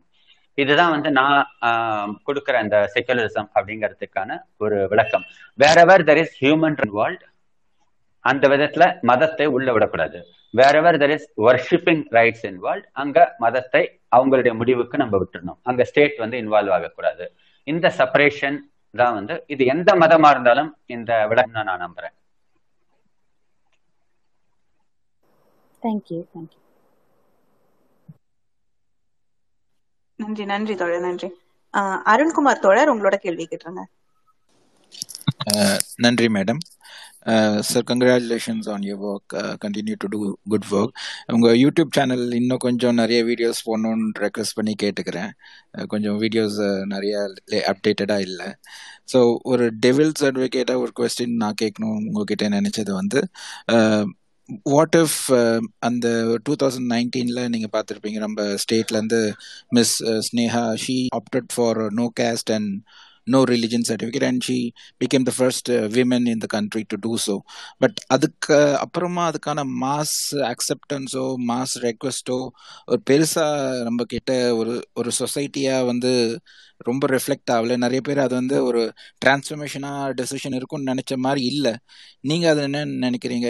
ஷுட் வி லைக் அது வந்து மாசாக எல்லாரும் அடாப்ட் பண்ணணும்னு நினைக்கிறீங்களா? அது அந்த மாதிரி பண்ணா என்ன கான்சிக்வன்ஸ் வரும்? ஒரு பெனிஃபிட்ஸ்ல ப்ராப்ளமா இருக்குமா? இல்ல கவர்மெண்ட்ல டீல் பண்றதே ப்ராப்ளமா இருக்குமா? உங்களோட வியூ சார் தேங்க்யூ யாரு பண்ணாங்க? அந்த மாதிரி சொன்னீங்க? ஸ்னேஹா சொல்லிட்டு டூ தௌசண்ட் நைன்டீன்ல நோ கேஸ்ட் நோ அவங்க எந்த ஜாதி? அது தெரியல sir I am not sure sir okay maybe இங்க பேனல்ல இருக்கவங்க யாருன்னா சொல்லலாம்னு நினைக்கிறேன். ஓகே ஸோ சரி அதாவது uh, சி நான் இது இதுல இந்தியா இந்தியால ஒரு பிரச்சனை என்னன்னா அந்த மாதிரி பண்ணலாம்.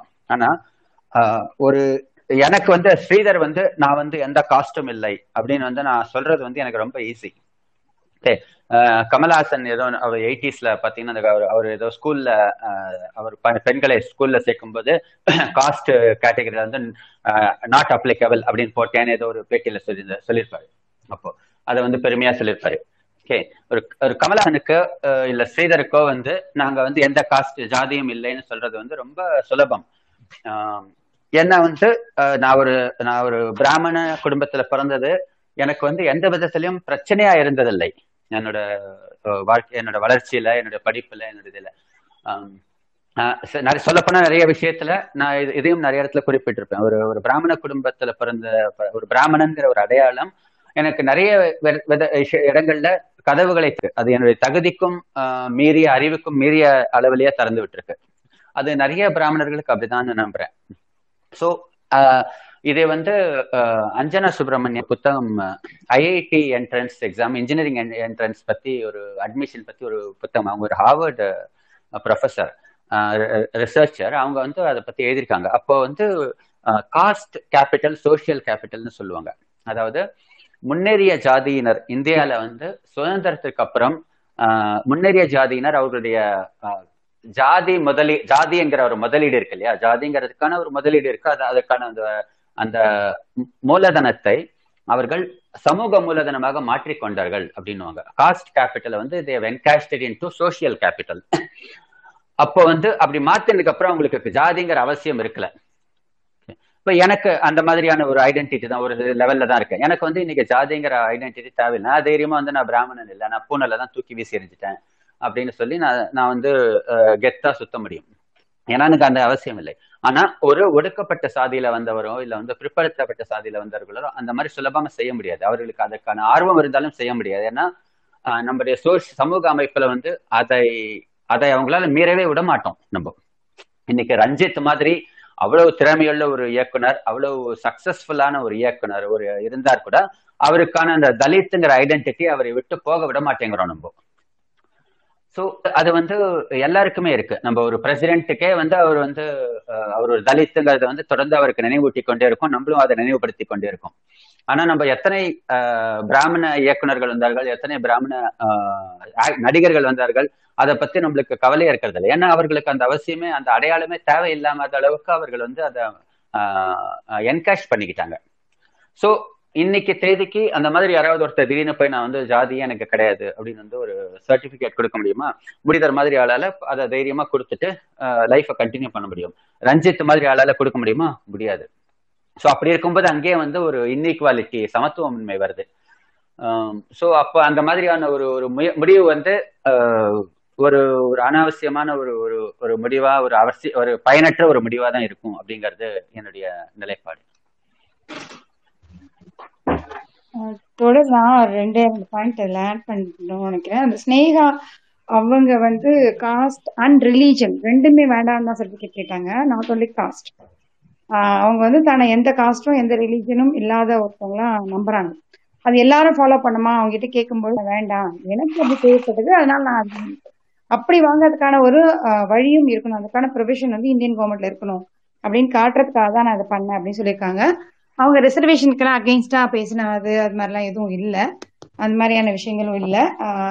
அவங்க வந்து வேற ஒரு மதத்தை சார்ந்தவங்க கல்யாணம் பண்றாங்க அப்போ எந்த மதத்தை மதத்தோடையும் தன்னை ஐடென்டிஃபை பண்ணிக்க வேண்டாம்னு நினைக்கிறதுனால அவங்க அட்வொகேட் அப்படி பண்ணியிருக்காங்க அது வந்து சும்மா ஒரு அடிஷனா சொல்றேன். நீங்க சொன்ன மாதிரி வந்து அம்பேத்கரோட பையன் கேட் அவரோட மகன் கிட்டையும் கேட்கும்பொழுதும் இதான் சொன்னார் அவர். எனக்கு ரிசர்வேஷன் தேவையில்லை. ஏன்னா நான் அதெல்லாம் தாண்டி வளர்ந்துட்டேன். தேவைப்படுறவங்களுக்கு அது ரிசர்வேஷன் தேவை. அது நிச்சயமா வந்து அதை ஒரு ட்ரெண்டா செட் பண்ண முடியாது. யாருக்கு காஸ்ட் எல்லாரும் காஸ்ட் விட்டுட்டு போயிடணும். எல்லாரும் காஸ்ட் எடுத்துட்டு போயிடலாம். எல்லாரும் கல்யாணத்துலயும் காஸ்ட் பார்க்காம இருந்தா அன்னைக்கு அதெல்லாம் ஓகே ஆனா ஸ்னேகா வந்து அவங்க சொன்னது தன்னுடைய தான் எந்த மதம் ஜாதி ரெண்டுமே தன் தான் சா எந்த மதத்தையும் எந்த ஜாதியும் சார்ந்தவர் அல்ல அப்படின்னு காட்டிக்கிறதுக்காக அப்படி பண்ணதான் சொல்லியிருக்காங்க. அவங்க பிள்ளைங்களுக்கும் அப்படி வேணும்னு சொல்லியிருக்காங்க. ஓகே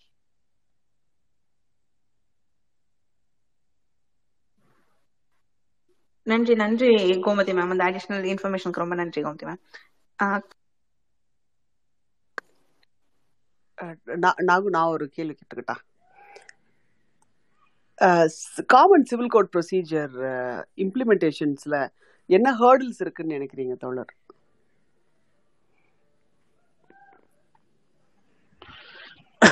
காமன் சிவில் கோட் முக்கியமா நம்மளுக்கு இருக்கிற ஹேர்டல் வந்து நம்மளுக்கு நம்ம பார்ட்டிஷன் நடந்த பார்ட்டிஷன் அது தொடர்ந்து வந்த கலவரங்கள் அதற்கு பின்னால் நம்ம இஸ்லாமிய சமூகத்தை நம்ம அணுகிய விதம் இதெல்லாம் தான் முக்கியமான ஒரு ஹேர்டல் அப்படின்னு நினைக்கிறேன். அதாவது காமன் சிவில் கோடை தங்கள் சமூகத்துக்கு எதிரான ஒரு அடக்குமுறை முயற்சியா ஒரு பிம்பத்தை நம்ம கட்டமைச்சிட்டோம்.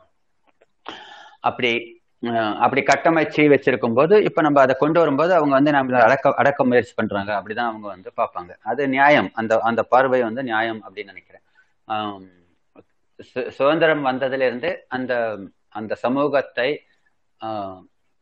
அவர்களுக்கு அவர்களை இந்தியாவின் சரியான குடிமகர்களாக அவர்களை உணர வைக்க நம்ம எந்த முயற்சியும் எடுக்கல. அந்த பார்ட்டிஷன்னால அதை தொடர்ந்து காஷ்மீர் பிரச்சனையை நம்ம கூடிய விரைவில் தீர்த்திருந்தால்னா நம்மளுக்கும் பாகிஸ்தானுக்கும் நடுவில் உறவு மேம்பட்டிருக்கும். அப்படி மேம்பட விடாமல் பாகிஸ்தான் காஷ்மீர் பிரச்சனை தீர்க்கப்படாமல் இருந்ததுனால ஒரு பாகிஸ்தான் இந்தியாங்கிறது ஒரு எதிரி நாடுகள் அப்படின்ற மாதிரி ஒரு பிம்பம் வந்து தொடர்ந்து கட்டமைச்சிட்டோம். அது வந்து நம்ம கலாச்சார ரீதியாகவும் நம்மளுக்கு ரொம்ப உதவிகரமா இருந்திருக்கு. சின்ன சினிமால இந்தியா பாகிஸ்தான்ங்கிறதும் சரி கிரிக்கெட் பண்றதும் சரி அந்த மாதிரி நிறைய விஷயங்கள்ல கலாச்சார ரீதியா அப்படி ஒரு பிம்பத்தை கட்டமைச்சதுனால பாகிஸ்தான் ஒரு இஸ்லாமிய நாடு இந்தியா ஒரு இந்து நாடு இந்துவுக்கும் முஸ்லீமிற்கும் நடக்கிற போராட்டம். அப்ப இந்தியால இருக்கிற முஸ்லீம்கள் இதுக்கு இந்த போருக்கு நடுவில் மாட்டிக்கிட்டு அவங்க முடிக்கிறாங்க அப்போ நம்ம எடுக்கிற நிறைய முயற்சிகள் நம்ம ஒரு அரசாங்க அரசாங்கம் கொள்கை ரீதியா அவர்களை இந்திய ஒரு வாழ்வியலுக்குள் அவர்களை கொண்டு வர அவர்களை கம்ஃபர்டபுளா சகஜமாக அவர்களை உணர வைக்கிறதுக்கான முயற்சிகளை நிறைய மேற்கொண்டிருக்க வேண்டும். அந்த முயற்சிகளை நிறைய தொடர்ந்து அரசாங்கங்கள் மேற்கொள்ளவில்லை அப்படிங்கிறது தான் பிரச்சனை ஆக்சுவலா அது அது இந்திரா காந்தி ஆட்சி காலத்திலேருந்தே தொடர்ந்து வந்துட்டு இருக்கு அந்த பிரச்சனைகள். இப்போ சமீப காலமா இந்த இந்துத்துவ ஆட்சிகள் நடக்கும்போது மோதி மாதிரியான அரசாங்கங்கள்ல சிஏஏ மாதிரி எடுத்ததோ சரி காஷ்மீர்ல எடுத்த முடிவுகளும் சரி இந்த மாதிரி நிறைய விஷயங்கள் வந்து இன்னும் அவர்களை வந்து தனிமைப்படுத்துறதுக்கான முயற்சியா தான் நம்ம பண்ணிட்டு பண்ணி எடுத்துட்டு இருக்கோம் தொடர்ந்து. அப்படி இருக்கும்போது திடீர்னு நடுவில் வந்து நம்ம வந்து இதெல்லாம் ஓகே எல்லாம் காமன் சிவில் கொண்டு வந்துடலாம் அப்படின்னு சொல்றது ஒரு ஒரு அடக்குமுறை முடிவா தான் இருக்கும். அது வந்து ஏதோ நம்ம ச சமூகத்தை நம்ம சட்டத்தை சீர்திருத்துறோங்கிற முடிவா இருக்காது. அது ஒரு முக்கியமான ஒரு பிரச்சனை. முதல் நம்ம எடுக்க வேண்டிய முடிவு அந்த இஸ் இஸ்லாமிய சமூகத்தை இந்திய வாழ்வியலுக்குள் அவர்களை ஒரு அங்கமாக அவர்களை கம்ஃபர்டபுளாக சகஜமாக அவர்களை உணர வைக்க வேண்டும். எனக்கு வந்து எதிராக இங்க பெரிய அரசாங்க ரீதியாவோ இல்ல சட்ட ரீதியாவோ பெரிய கொடுமை முயற்சிகள் அடக்குமுறைகள் நடக்கலை. அப்படிங்கிற ஒரு உணர்வை ஒவ்வொரு இஸ்லாமியர்களுக்கும் நம்ம கொடுக்கணும். இன்னைக்கும் நிறைய அந்த நான் அதையும் அதையும் குறிப்பிட்டிருப்பேன் அந்த புத்தகத்தில் நினைக்கிறேன். ஒரு அண்டர் ட்ரையல்ஸ் அப்படின்னு சொல்லுவாங்க. ஒரு கைது செய்யப்பட்டு விசாரணை விசாரணை கைதிகள்னு சொல்லிட்டு விசாரணை நடந்துகிட்டு இருக்கும். அவர்களை ஜெயிலே இருப்பாங்க ஆனால் அவங்களுக்கு ஜாமீன்லாம் கிடைக்காம ஜெயிலே இருப்பாங்க. இந்த மாதிரி நிறைய வருடக்கணக்கில் நிறைய பேர் இருக்காங்க. இப்படி விசாரணை கைதிகளா இருக்கிறவங்கள வந்து கிட்டத்தட்ட ஒரு இருபத்தி அஞ்சு பர்சன்டேஜ் வந்து கிட்ட அந்த எக்ஸாக்ட் பர்சன்டேஜ் ஞாபகம் இல்லை பட் ரெஃபர் பண்ணா தெரியும். புக்லயே இருக்கு. அவர்கள் முஸ்லிம்கள். தலித்துகள் பழங்குடியினர் அவர்களுக்கு அடுத்து முஸ்லிம்கள் தான் இருக்காங்க. அந்த விசாரணை கைதிகள் கேட்டகரியில பாத்தீங்கன்னா. ஸோ அந்த பர்சன்டேஜ் ஆஃப் அண்டர் ட்ரையல்ஸ் வந்து is disproportionate to their population இது ரொம்ப ஒரு ஒரு ஒரு பெரிய முக்கியமான ஒரு பிரச்சனை. இந்த மாதிரி அது என்னன்னா வந்து தட் ஷோஸ் தட் அவர்களுக்கு எதிராக இருக்கிற அடக்கம். இப்போ யூ யூஎஸ் மாதிரி நாடுகள்ல பாத்தீங்கன்னா நிறைய பேர் வந்து இந்த ட்ரக் கேஸ்ல பிளாக்ஸ் தான் அதிகமா க கைதாவாங்க. ஒயிட்ஸ் கைதாக மாட்டாங்க. அவங்களோட பாப்புலேஷனுக்கு ப்ரொபோர்ஷனேட்டா இல்லாம இருக்கும். Thus it mean that they are more blacks consume drugs or sell drugs not necessarily okay. It is just that the the the judiciary and uh, uh, especially the the police uh, வந்து uh, law and order is biased prejudiced.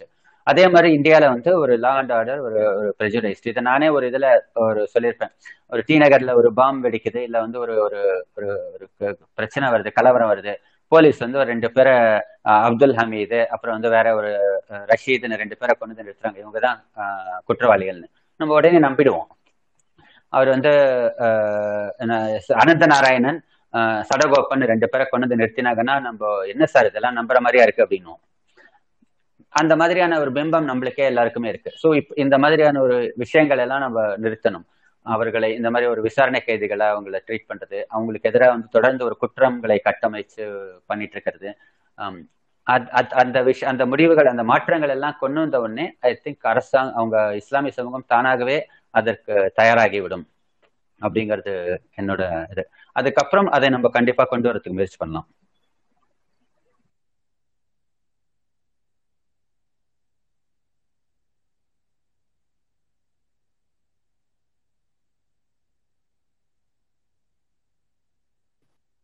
நன்றி நன்றி தோழர் நன்றி.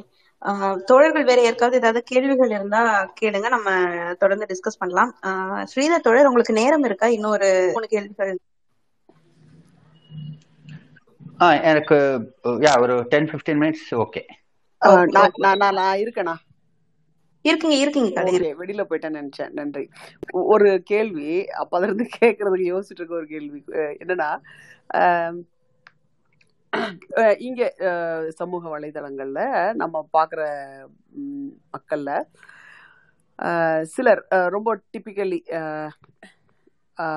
Higher வர்ணாவை சேர்ந்தவங்களா claim பண்ணிக்கிறது தேசிய கொடியை இதில் இதுல வச்சுக்கிறது சிவப்பு ஆரஞ்சு தங்க கலர் என்ன சொல்றது ஆரஞ்சு கலர் இந்த மாதிரியான வர்ணங்கள் கலந்த ஒரு ப்ரொஃபைல் கடவுள்களை கடவுள்கள்னா கடவுள்கள்னா இந்த நாட்டார் கடவுள்கள் ஒரு விதமான கடவுள்கள் ப்ரொஃபைல்ஸ் அப்புறம் தேசிய தலைவர்கள் கரண்ட் மத்திய அரசாங்கத்தில் இருக்கிற தலைவர்களுடைய ப்ரொஃபைல் இந்த மாதிரி வச்சு வச்சு வராங்க இவங்கள வந்து கொஞ்சம் அணுகிறது ரொம்ப வந்து கருத்தியெல்லாம் அவங்கள வந்து ஒரு இடத்துல உட்கார வைக்க முடியல. நாங்கள் முடிஞ்ச வரைக்கும் முச்சந்து மன்றம் டீமை பொறுத்த மட்டும் முடிஞ்ச வரைக்கும் கருத்தியலாக அவங்கள வந்து எதிர்கொள்றதுக்கு தான் முயற்சி பண்ணுறோம் ஒரு லெவலுக்கு மேலே அவங்க வந்து கருத்தியலாக நேருக்கு நேர் உட்கார வைக்கவே முடிய மாட்டேங்குது. அப்படி உட்கார வைக்கவே முடியாமல் போகும்போது சரி இது என் கருத்து இது உங்கள் கருத்து இங்கே நிப்பாட்டிக்கலாம் அப்படின்னு சொல்லிட்டு நாங்களே டயர்டாகி நிப்பாட்டுற மாதிரி தான் இருக்குது இந்த சூழ்நிலையை எப்படி சமாளிக்கலாம்னு நினைக்கிறீங்க தோழர்? இது வந்து என்ன சொல்றது? I I don't expect them to get convinced immediately நான் இப்படி சொன்னோட ஓ ஆமா இல்ல சாரிங்க வாங்கினது I understand it's a long process it has been the same process for all of us but ரொம்ப க்ளோஸ்டாக இருக்காங்களே. இதனால ஏற்படுற இவங்க பெ- வண்டிக்கு பெட்ரோல் போடுறது இல்லையா இந்த தின ஏதோ கேஸ் விதமான விஷயங்கள் இவங்களை பாதிக்கிறது இல்லையா இந்த தின தினமா தினசரி மற்ற பொதுமக்கள் மேற் ஏனோ ஏற்றுக்கொள்ளும் அதாவது கைகொள்ளும் கஷ்டங்களை வந்து இவங்க க- கையாள தேவை இல்லாமல் இருக்கிறதா இது எ- எந்த அளவுக்கு இந்த கூட்டம் கூடிட்டே போற மாதிரி தெரியுது எனக்கு. ஏன் தோழர்? இது வந்து எனக்கு ரொம்ப குழப்பமா இருக்கு. லாஜிக்கலி ரெண்டாயிரத்தி பதினாலுல அப்படி இருந்தது அப்படின்னா ரெண்டாயிரத்தி பத்தொன்பதுல அது வேற மாதிரி இருந்திருக்கணுமே. ஏன் வந்து இது கூட்டிட்டு போகுது? இதனால வர்ற கஷ்டங்கள் அவங்களுக்கு கஷ்டமா இல்லையா? பண மதிப்பிழப்பு பத்தி அவங்க அவங்க அந்த அந்த தோஸ் லைஸ் வேர் பாட்டா அது அது அது அவங்கள அவங்கள கன்வின்ஸ் பண்ணிருச்சா? அது தீவிரவாதத்தை ஒழிக்கவும் கருப்பு பணத்தை ஒழிக்கவும் தான் இதெல்லாம் நடந்துச்சு அப்படின்றத அவங்க நம்பிட்டாங்களா? ரெண்டாயிரத்தி பத்தொம்போதுல அந்த எண்ணிக்கை கூடுறத பார்க்கும்போது ரொம்ப ஃப்ரஸ்ட்ரேட்டிங்காக இருக்கு. என்னது இது? என்ன நடந்துட்டு இருக்கு அப்படின்றது? இது எதிர்காலத்தை நினைச்சாலும் இன்னும் பயமா இருக்கு. ப- இந்த விஷயத்த அணுகிறதுக்கு ஒரு அப்ரோச் என்னங்க தோழர்? ஐ நோ நீங்களும் இப்போ ஃபேஸ்புக்கில் கம்பு சுற்றிட்டு தான் இருக்கீங்க. அது கம்பா சுற்றுறது இல்லை ஆக்சுவலி நீங்கள் ரொம்ப மென்மையான போக்கை கடைபிடிப்பதாக தான் நான் நான் நினைக்கிறேன். அதற்கான காரணங்களும் நீங்கள் ரிப்பீட்டடாக கொடுத்துருக்கீங்க. யூ ஹாவ் ஃப்ரெண்ட்ஸ் உங்க அவங்க ஈகோவை தூண்டி நீங்கள் அவங்கள கெட்டவே பண்ண விரும்பலை. You want them to sit and talk அப்படின்றது தான் அப்படின்றது நீங்கள் கண்டினியூஸாக சொல்லிட்டே தான் இருந்திருக்கிறீங்க. பட் இருந்தாலும் இந்த இந்த இந்த சோஷியல் மீடியால இந்த விஷயத்த அணுக அணுக வேண்டிய முறை பற்றிய தக- ஒரு ஒரு ஒரு உங்கள் கருத்தை பகிர்ந்துக்கிட்டிங்கன்னா ரொம்ப உதவிகரமாக இருக்கும். தேங்க்ஸ் அந்த அவங்க நீங்க சொல்ற அந்த அந்த குறிப்பிட்ட அந்த ப்ரொஃபைல் இதெல்லாம் சொல்லியிருக்கீங்க. அவங்க அது வந்து ஒரு எக்ஸ்ட்ரீம் ஐடியாலாக்ஸ் ஒரு தீவிர கருத்தியல் அந்த ரைட் ரைட் விங்ல பாத்தீங்கன்னா ரைட்ல வந்து ஃபார் ரைட் அப்படின்னு சொல்லுவாங்க இவங்கள. அந்த அதீத வலதுசாரிகள். அந்த மாதிரியான ஆஹ் ஒரு குழு வந்து அதீத இடதுசாரிகள்லயும் இருக்காங்க. அதீத திராவிட சிந்தனை அந்த அந்த இருக்காங்க. ஆஹ் நான் ஏதாவது கொஞ்சம் நீங்க சொல்றீங்க அந்த மென்மையா எதிர்ன்னு நான் வழக்கமான மென்மையை விட இன்னும் கொஞ்சம் மென்மை குறைஞ்சதுன்னா இவன் வந்து ஆஹ் பார்ப்பான் ஆஹ் அப்படின்னு சொல்லிட்டு உடனே ஒரு நாலஞ்சு கைகள் வந்து என் கை என் சட்டைக்குள்ள பூந்து என் பூனலை தேடும். அந்த அது அது வந்து அந்த அதீத திராவிட சிந்தனையாளர்கள் இருப்பாங்க. சில சில விஷயங்கள் பெரியார் பத்தின சில விஷயங்களை நான் வந்து ஆதாரபூர்வமா கொடுத்தாலும் அவங்க அதெல்லாம் ஒத்துக்க மாட்டாங்க.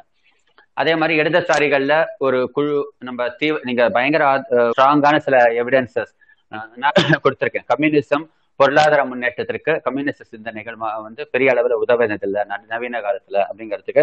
அதே மாதிரி மனித உரிமை மீறல்கள்ல ஆஹ், கம்யூனிஸ்ட் ஆட்சிகள் வந்து படுமோசமா இருந்திருக்கு.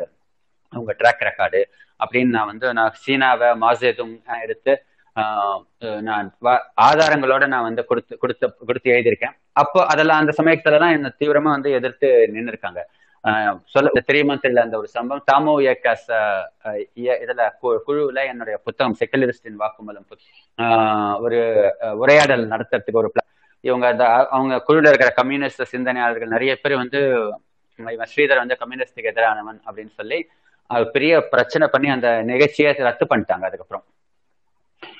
இத்தனைக்கும் நீங்களே பாத்துவீங்க வாக்குமூலம் புத்தகத்துல கம்யூனிசத்தை பத்தின எந்த ஒரு இதுவும் இல்லை. விமர்சனமும் கிடையாது. அது முழுக்க முழுக்க அது ஒரு மத அடிப்படைவாதம் இந்துத்துவம் அதை பத்தின புத்தகம். இத்தனைக்கும் ஒரு சாப்டர்ல வந்து மார்க்ஸை நல்ல ரொம்ப உயர்த்திய பேசுறேன். மார்க்சிய சிந்தனைகளை உயர்த்திய பேசியிருக்கேன். அவருடைய தத்துவவாதங்களை எல்லாம். ஆனாலும் அந்த மாதிரி ஒரு பண்ணியிருக்காங்க ஸோ இந்த மாதிரி குழுக்கள் எல் எல்லா ஒரு சிறு சிறுபான்மை குழுக்கள் எல்லா தரப்புலையும் இருக்காங்க அப்படிங்கிறது தான் என்னுடைய அஹ், நம்பிக்கை. அது நீங்க திராவிடர்கள்லயும் பார்க்கலாம். அதீத இடதுசாரிகள்ல பார்க்கலாம். அதீத வலதுசாரிகள்லயும் இப்படி இருக்காங்க. இவர்கள் கிட்ட எப்படி அணுகிறது? நான் வந்து என்னுடைய அஹ், நான் இதுதான் நான் நம்பினது நம்பி இருக்கிறதுன்னு நான் நினைச்ச ஒரு அப்ரோச் தான் நான் ஃபாலோ பண்றேன். நீங்க சொன்னீங்க மென்மையா எழுதுறேன்னு. மென்மையா தான் எழுதணும். ஒரு இதை இத லாஸ்ட் வீக் அதுக்கு முன்னாடி கூட வேற ஒரு போஸ்ட்ல சொல்லியிருந்தேன். ஒரு ஆள் மூஞ்சில குத்திட்டு அதுக்கப்புறம் அவரை உட்கார வச்சு பேச முடியாது அவர்கிட்ட. வாங்க பேசலாம்னு சொல்லிட்டு. ஸோ அந்த அதனால தான் நான் வந்து சங்கி அப்படிங்கிற வார்த்தைகளை எல்லாம் என்னுடைய பதிவுகளில் யூஸ் யூஸ் பண்றதே இல்லை. அது ரொம்ப நாளாவே நான் வந்து அதை பிடிவாதமாவே தவிர்த்துட்டு வரேன். நான் சங்கின்னு எல்லாம் சொல்ல மாட்டேன். நான் வந்து இந்துத்துவர்கள். என்னுடைய அடையாளம் வந்து குறியீடு வந்து அவர்கள் இந்துத்துவர்கள் அப்படிதான் நான் சொல்லுவேன்.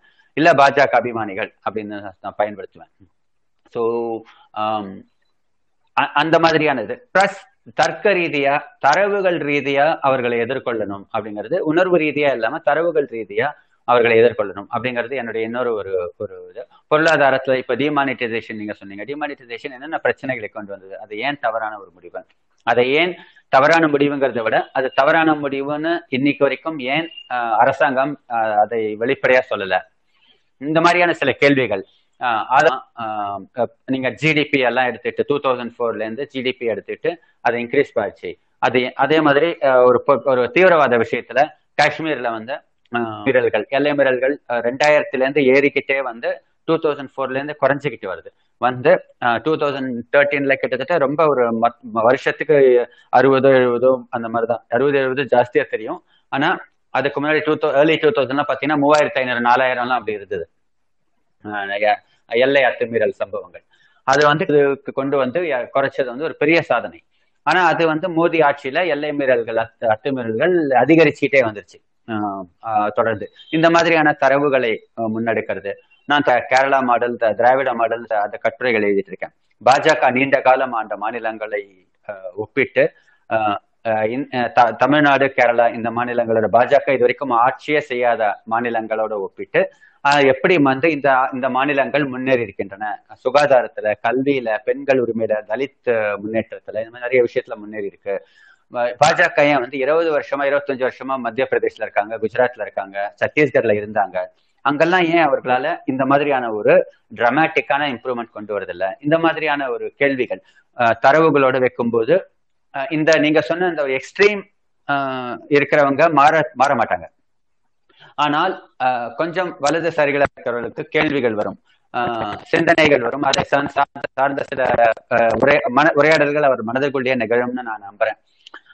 எனக்கு அந்த மாதிரி தான் நடந்துச்சு. நான் எனக்கு வந்து ஒரு வினோத் மேத்தா மாதிரி ஆட்கள் இல்லை வந்து ராம் சாம்ஸ்கி மாதிரி இல்ல இல்ல அருந்ததிரை மாதிரி ஆட்கள் என்னுடைய கோபத்தை கிளறி விட்டு என்னுடைய மனசாட்சியை தொந்தரவு பண்ணி சில தேடல்களை கொண்டு வந்த மாதிரி நான் மற்றவர்களுக்கு நான் இருக்கணும். நான் வந்து I should be the Vinod Mehta for the current generation அப்படிங்கிற ஒரு நம்பிக்கையில தான் இயங்கிட்டு இருக்கேன். கண்டிப்பா நிறைய பேர் மாறுவாங்க அப்படிங்கறதுல எனக்கு நம்பிக்கை இருக்கு.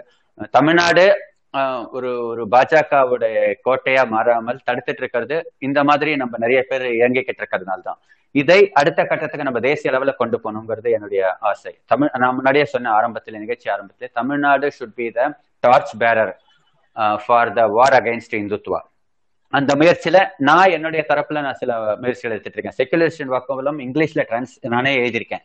கன்ஃபெஷன்ஸ் ஆஃப் செக்குலரிஸ்ட்னு அந்த புத்தகம் வரும். அதை ஹிந்திலையும் நான் மொழிபெயர்த்திருக்கேன். ஒரு நான் பண்ணல. என்னுடைய ஒரு ஃப்ரெண்டு ஒருத்தங்க இருக்காங்க.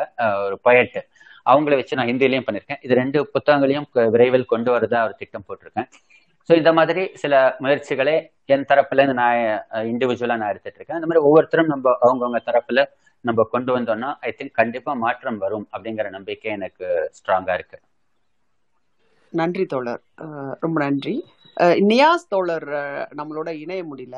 ஒரு நம்மளுடைய ரெகுலர் ஒரு ரெகுலர் கான்ட்ரிபியூட்டர் அவர் ஒரு கேள்வி உங்ககிட்ட கேட்க சொல்லி டிஎம் பண்ணியிருக்காரு. ஒரு செக்யூலரிஸ்ட் வந்து ஒரு அவன் வாழ்ற சொசைட்டிக்கு என்ன கான்ட்ரிபியூட் பண்ணணும் அல்லது பண்ண முடியும் அப்படின்னு கேட்கிறாரு இதை கொஞ்சம். ஓகே ஒரு செக்யூலரிஸ்ட் ஒரு செக்யூலரிஸ்டா இருக்கிறதே ஒரு கான்ட்ரிபியூஷன் தான்.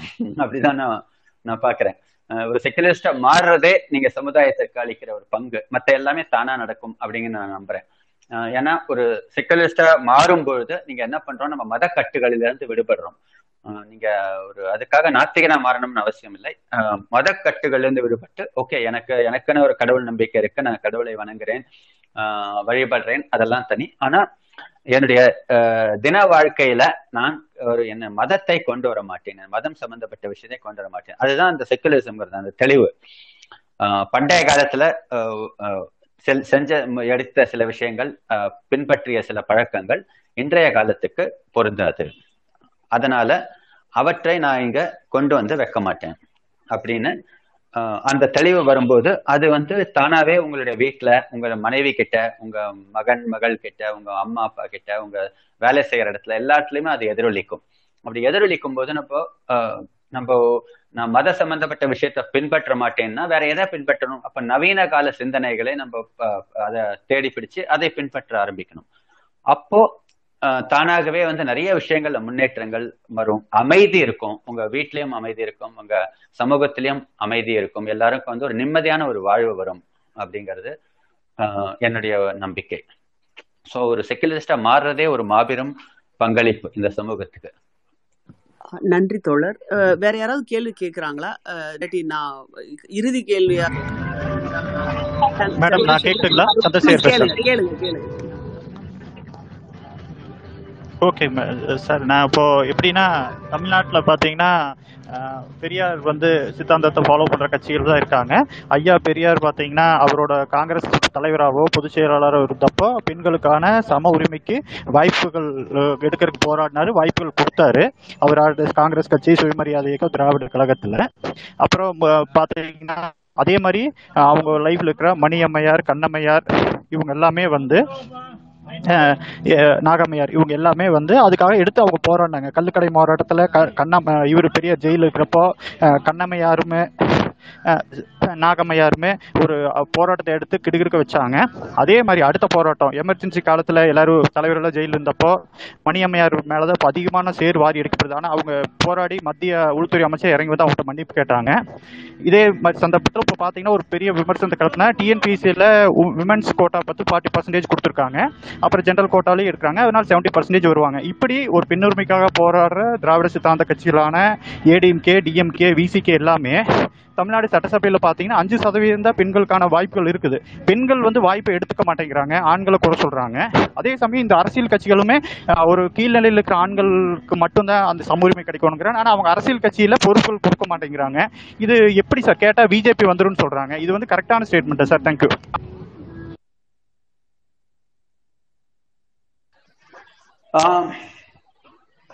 இல்லை பிஜேபி வந்துருங்கிறது சும்மா அது அது எல்லாத்துக்குமே சொல்றது. அது அது நியாயமான வாதம் தான் நீங்க வந்து இப்ப நான் இன்னைக்கு இன்னைக்கு சூழல்ல அஹ், இந்த தமிழக அரசியல் சூழல்ல திமுகவை ஆதரித்து தான் நம்ம இயங்கி ஆக வேண்டியிருக்கு. அதுல ஆஹ், ஏன்னா இன்னைக்கு இருக்கிற மத்த எல்லா அரசியல் கட்சிகளை விட தமிழ்நாட்டுல திமுக ஆஹ், கொள்கை ரீதியாக ஒரு ஒரு தெளிவான நிலைப்பாடு இருக்கிறவங்க. அதே சமயத்துல ஆட்சி முறையிலையும் ஆஹ், மத்த எல்லா கட்சிகளை விட ஒரு ஒரு சிறந்த ஆட்சியை கொடுக்கக்கூடிய ஒரு தகுதி இருக்கு அப்படின்னு நான் நம்புறேன். நான் இப்போ சென்ற தேர்தலில் அவர்களை ஆதரித்து இயங்கினேன் அவர்களை ஆதரித்து எழுதினேன். அவங்க அதிகாரப்பூர்வ ஆஹ், அவங்க தேர்தல் பிரச்சார புத்தகத்திலும் நான் ஒரு கட்டுரை எழுதியிருக்கேன் அதை பத்தி. ஸோ நானும் அதே பூச்சாண்டியை தான் எடுத்தேன். பிஜேபி வந்துருங்கிற பூச்சாண்டியை தான் நானும் எடுத்தேன். ஸோ நான் நீங்க சொல்ற அந்த அந்த ஆஹ், இதெல்லாம் எனக்கும் பங்கு இருக்கு. பட் அரசியல் ரீதியாக ஆஹ், பெண்களை ஆஹ், முன்னெடுக்கணும் பிரதிநிதித்துவம் கொடுக்கணுங்கிறது எஸ் அது பண்ணியே ஆகணும் அதற்கான சட்ட ரீதியான அந்த தேர்ட்டி த்ரீ பர்சன்ட் ரிசர்வேஷனுங்கிறது ரொம்ப நாளா அது பெண்டிங்லயே இருக்கு. அதை எடுக்கிற தைரியம் எந்த அரசியல் கட்சிக்கும் இல்லை. இன்னைக்கு தேதிக்கு அதுதான் உண்மை. அதுல திமுகவையோ மற்ற கட்சிகளை தனியா வந்து குறிப்பிட்டு குற்றம் சொல்றதுக்கு எனக்கு தெரியாது. அது எல்லா கட்சிகளுமே யாருமே இன்னைக்கு வந்து அதை ஆதரிக்க தயாரா இல்லை. அதுதான். ஏன்னா அது ஒரு பெரிய தொந்தரவா தான் நினைக்கிறாங்க. அது தவறு.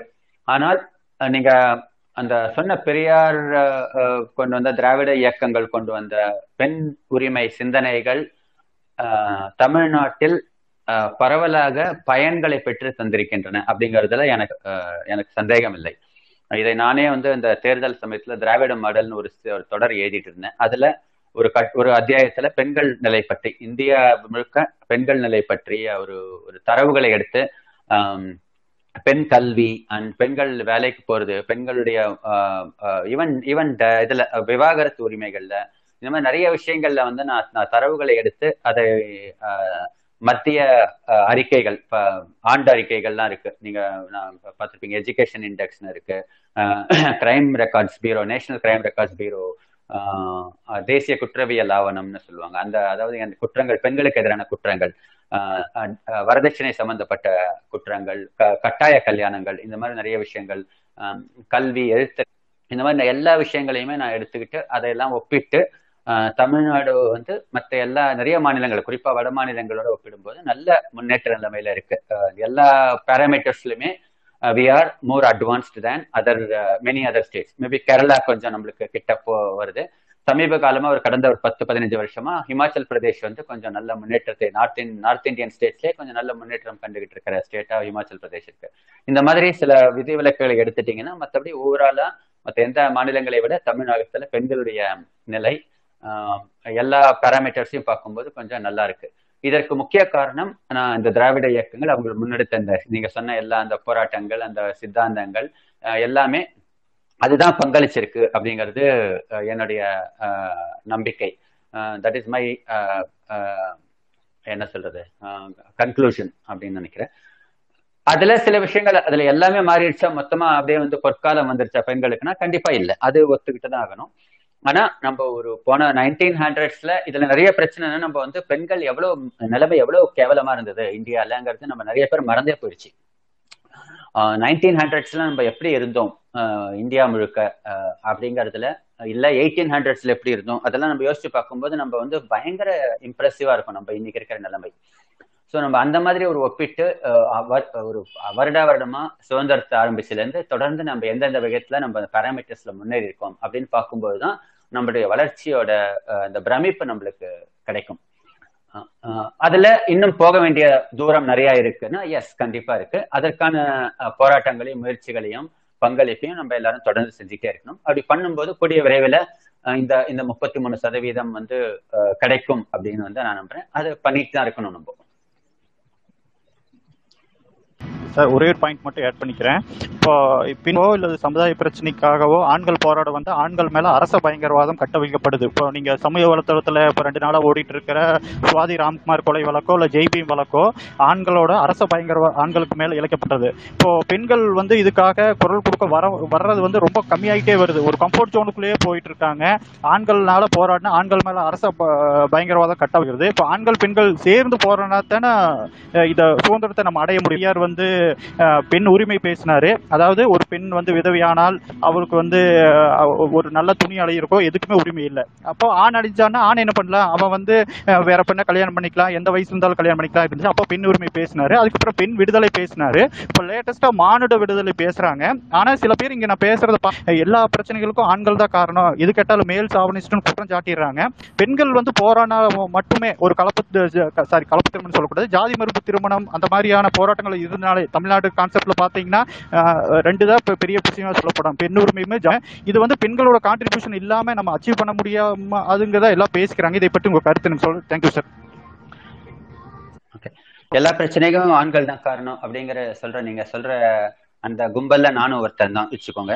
பிரச்சனைகளுக்கு இப்ப இந்த இந்த நிகழ்ச்சியில நான் பேசும்போது நிறைய பிரச்சனைகளுக்கு ஆண்கள் தான் காரணம்னு சொல்லியிருக்கேன் அதை இப்போ நம்புறேன்.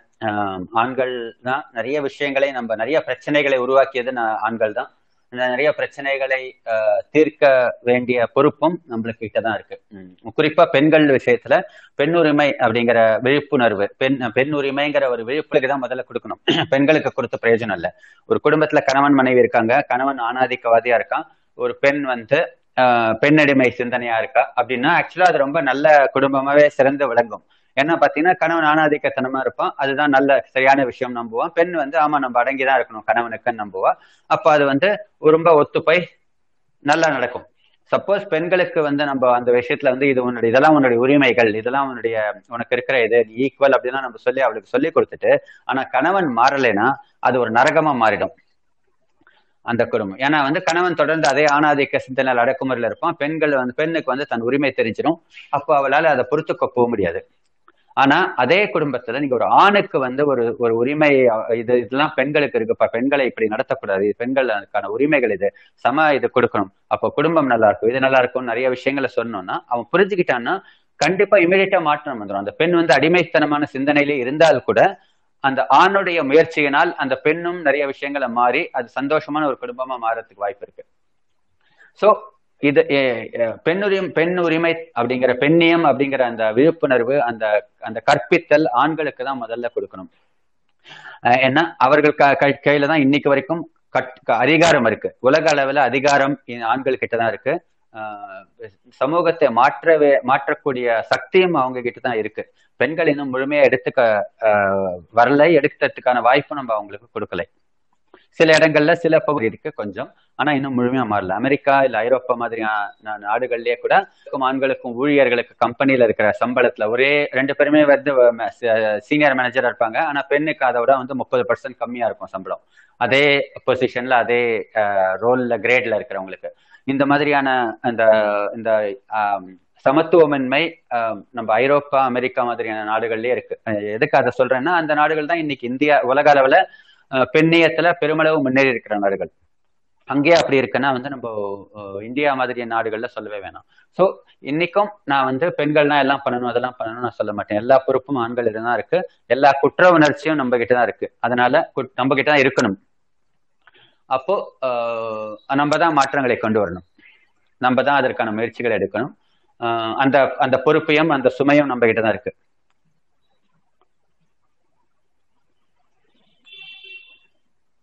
நன்றி தோழர். ஹிமரோஸ் தோழர் பேசினுடைய கேள்வி கேட்டுறீங்களா முத்தமிழ் சந்து மன்றத்துக்கு மிக்க நன்றி. இந்த மாதிரி சிறந்த புத்தகங்களை நீங்க வெளியே கொண்டு வரீங்க. அதை பத்தின விவாதங்களும் அதை பற்றி படித்தோம் அதை நம்ம வந்து நம்ம அறிவை வளர்த்துக்கிறோம். அதுக்கு என்னுடைய பாராட்டுகள் வாழ்த்துக்கள். தோழர் ஸ்ரீதர் அவர்களுக்கு ரெண்டு கேள்வி. சிம்பிள் கொஸ்டின்ஸ் தான். ஒன்று வந்து இந்த மாதிரி ஒரு முதல்ல உங்களுக்கு ஒரு வாழ்த்தை தெரிவித்துக் கொள்கிறேன். இந்த இந்த செக்யூரம் பற்றிய ஒரு சமீபத்தில் வந்த மிகச்சிறந்த புத்தகமாக நான் கருதுகிறேன். ஏன்னா இது வந்து it's need of the hour இந்த க இது இந்த கால இது காலத்தின் தேவை. ஏன்னு கேட்டிங்கன்னா வந்து இப்போ என்னுடைய கேள்வி இருபத்தி ஐந்து வருஷங்களுக்கு முன்னாடி பிரேக்கிங் இந்தியான்னு ஒரு புக் வந்துச்சு ராஜீவ் மல்ஹோத்ரா. அப்புறம் வந்து சமீபத்தில் வந்து விக்ரம் சம்பந்த் எழுதின வீர் சர்க்காரோடைய ரெண்டு வால்யூம் புக் வந்திருக்கு உங்களுக்கு தெரிஞ்சிருக்கும். இது வந்து இந்த ரெண்டு புத்தகமே வந்து தேசிய அளவில் வந்து மிக பிரபலமான பிரபலப்படுத்தப்பட்டது பிரபலமாக பேசப்பட்டது விட்டுக்கொண்டும் இருக்கு. இந்த மாதிரி உங்களை மாதிரியான செக்குலரிஸ்ட் பற்றி எழுதுகிற எழுத்தாளர்களை உயர்த்தி பிடிக்காம போனது இந்த செக்குலரிஸ்ட்னு சொல்லிக்கக்கூடிய ஆட்களுடைய ஃபெயிலியரா இல்லை ஏன் இந்த செக்குலரிசம் பேசுகிற மக்கள் வந்து உங் இந்த மாதிரி புத்தகங்களை ஏன் வந்து தேசிய அளவில் கொண்டு போக தயங்குகிறார்களா? இல்லை அந்த மாதிரி ஒரு சக்திகள் நீர்த்து போய்விட்டவனவா அப்படின்றது ஒரு கேள்வி. ரெண்டாவது கேள்வி வந்து destruction of the secularism will lead to destruction in federal structure உதாரணத்துக்கு நம்ம அடிப்படைவாதத்தை கொண்ட ஒரு ஆட்சி பலமான ஆட்சியை இப்போ நம்ம நாட்டில் நடந்துக்கிட்டு இருக்கும்போது ஒற்றை நாட்டு கருத்தை அவங்க கொண்டு போகிறாங்க அதனால் இந்த ஃபெடரல் ஸ்ட்ரக்சர் ரொம்பவே அடி வாங்குது. இதை பற்றின உங்களுடைய பார்வையை நான் தெரிந்து கொள்ள விரும்புகிறேன். ரொம்ப நன்றி தோழர். இது ரொம்ப இம்பார்ட்டண்ட்டான ஒருக்கு இது வந்து தேசிய அளவில் புகழ் பெறணும் மேலும் வளரணும். இது வந்து எல்லாரோடும் படிக்கப்பட வேண்டும்ன்றது என்னுடைய ஆசை. இதை நீங்கள் தொடர்ந்து முயற்சி பண்ணுங்கள் எனக்கு இந்த ரெண்டு கே கேள்விக்கும் உங்களால் முடிந்த அளவுக்கு பதில் சொல்லுங்கள் நன்றி.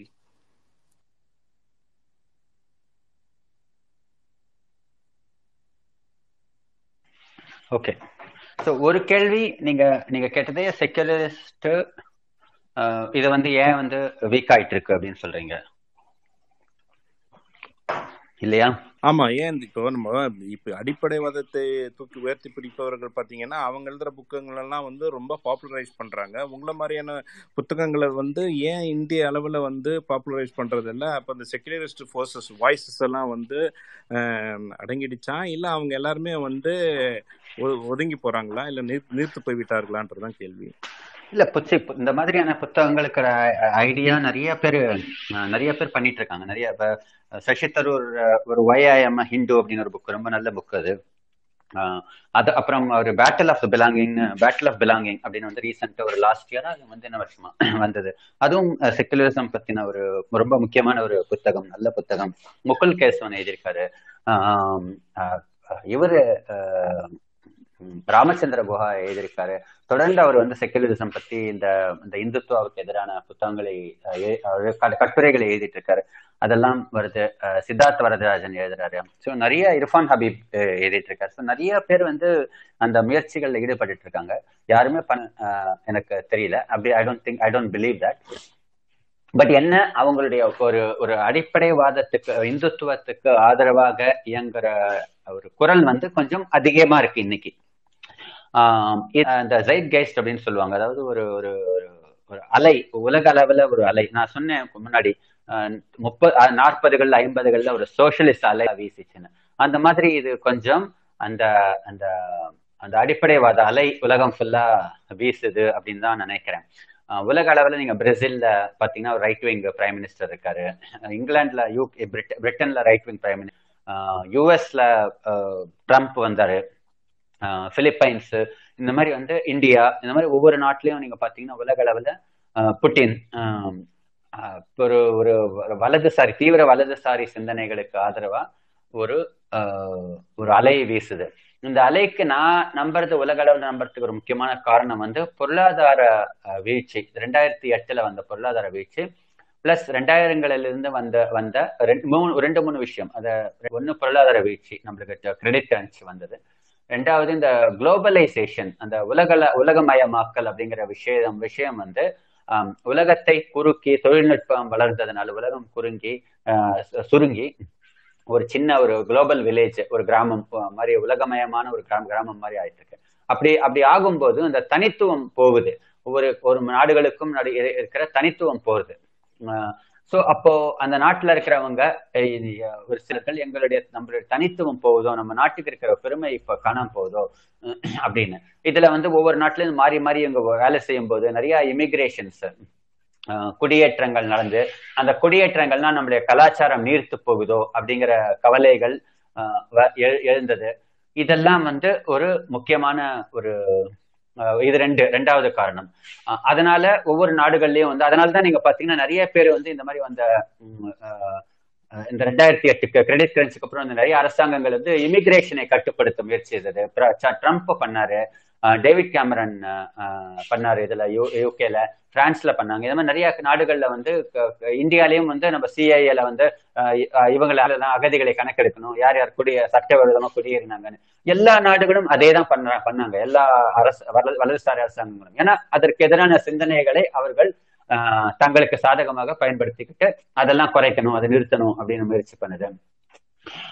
இந்த அதுவும் இல்லாம வந்து நம்ம ஏற்றுமதிகளை இந்த டாரிஃப் கண்ட்ரோல்லாம் ட்ரம்ப் கொண்டு வந்தார். ஏற்றுமதி இறக்குமதிகளை இது பண்ணி ஏன்னா நம்ம நரேந்திர மோடி பாத்தீங்கன்னா இது ஆத்ம நிர்பர் அப்படின்னு வந்து நம்ம சுயசார்புன்ற மாதிரி இதை ஒண்ணு கொண்டு வந்தாரு. மே மேக் இன் இந்தியா அப்படின்னு ஒண்ணு கொண்டு வந்தாரு. சோ இந்த உலகளாவிய அர- வலதுசாரி சிந்தனைகள் அரசியல்வாதிகள் அவர்களுடைய எல்லா இதுவுமே இந்த குளோபலைசேஷனை எதிர்த்து குளோபலைசேஷனுக்கு எதிரான ஒரு முயற்சிகளாகத்தான் கட்டமைச்சிருக்காங்க. ஏன்னா அதற்கு எதிரான தோன்றிய சிந்தனைகள் அதை அதற்கு கிடைச்ச ஆதரவு அதுதான் ஒரு சாதாரண ஒரு இந்தியனுக்கு வந்து ஐயோ நம்மளுடைய சுயம் பறி போகிறதோ நம்மளுடைய ஐடென்டிட்டி பறி போகிறதோ அப்படிங்கிற ஒரு கவலை. அந்த கவலையை சரியா சேனலைஸ் பண்ணி கிட்டவங்க வலதுசாரி கட்சிகள் தான். ஏன்னா இடதுசாரிகளோ இல்ல சென்டர் பொலிட்டிக்கலா சென்டர்ல காங்கிரஸ் மாதிரி இருக்கிற அரசாங்க கட்சிகளை கட்சிகள் கேபிட்டலைஸ் பண்ணிக்க முடியாது. அதை கேபிட்டலைஸ் பண்ணிக்க தகுதியா இல்ல வாய்ப்பு இருக்கிற ஒரே க இயக்கங்கள் வந்து வலதுசாரி இயக்கங்கள். அவர்கள் தான் உலகம் ஃபுல்லா அதை சேனலைஸ் பண்ணி அதை கேபிட்டலைஸ் பண்ணி யூஸ் பண்ணி ஆட்சிக்கு வந்தாங்க. வந்ததுமே அதுக்கு அவன் எதற்கு எதற்காக அவங்க இப்போ வந்து போராடி வந்தாங்களோ அதையெல்லாம் நடத்துறதுக்கு முயற்சி பண்ணிட்டு இருக்காங்க பண்ணிட்டு இருந்தாங்க. இது ரெண்டாவது.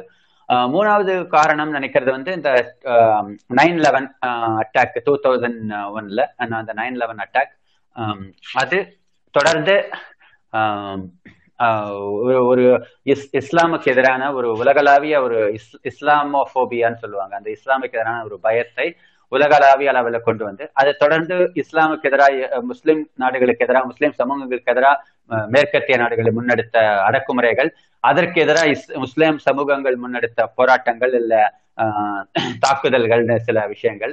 அது அது மாறி மாறி நீ நீ நடிச்சா நான் நடிப்பேன் நான் நடிச்சா நீ நடிப்பேன் அப்படின்னு மாறி மாறி வந்தது வந்து அந்த இஸ்லாமோபியாவை இன்னும் வலுப்படுத்துறதுக்கு அவங்களுக்கு உதவிகரமா இருந்தது. அதுவும் மூணாவது அது மூணாவது காரணம் உலகளா மாதிரி இந்த வலதுசாரி கட்சிகள் ஆஹ், ஆதிக்கம் பெற்ற காரணம் அப்படின்னு நினைக்கிறேன். இதெல்லாம் தான் சமீப காலத்துல நம்ம லாஸ்ட் ஒரு டுவெண்ட்டி இயர்ஸ்ல இவங்கள் வலுப்பெற்றதற்கான மூன்று காரணங்கள். நன்றி தோழர். இறுதியான கேள்வி அஹ், பார்த்திபன் கேட்டுறீங்களா Oh, sure. Thank you so much. Parthiban earphone problem நினைக்கிறேன் வால்யூம் வந்து கரகரப்பா கேக்குது. இல்ல அது கரகரப்பா தான் கேக்குது. இப்ப என்ன பேசுறீங்கன்னு ஐடென்டிஃபை பண்ண முடியல. Okay yes yes okay yes yes கேக்குது சொல்லுங்க. ஸோ எனக்கு ஒரு ஒரு ரெண்டு மூணு கேள்வி. Thank you so much for the opportunity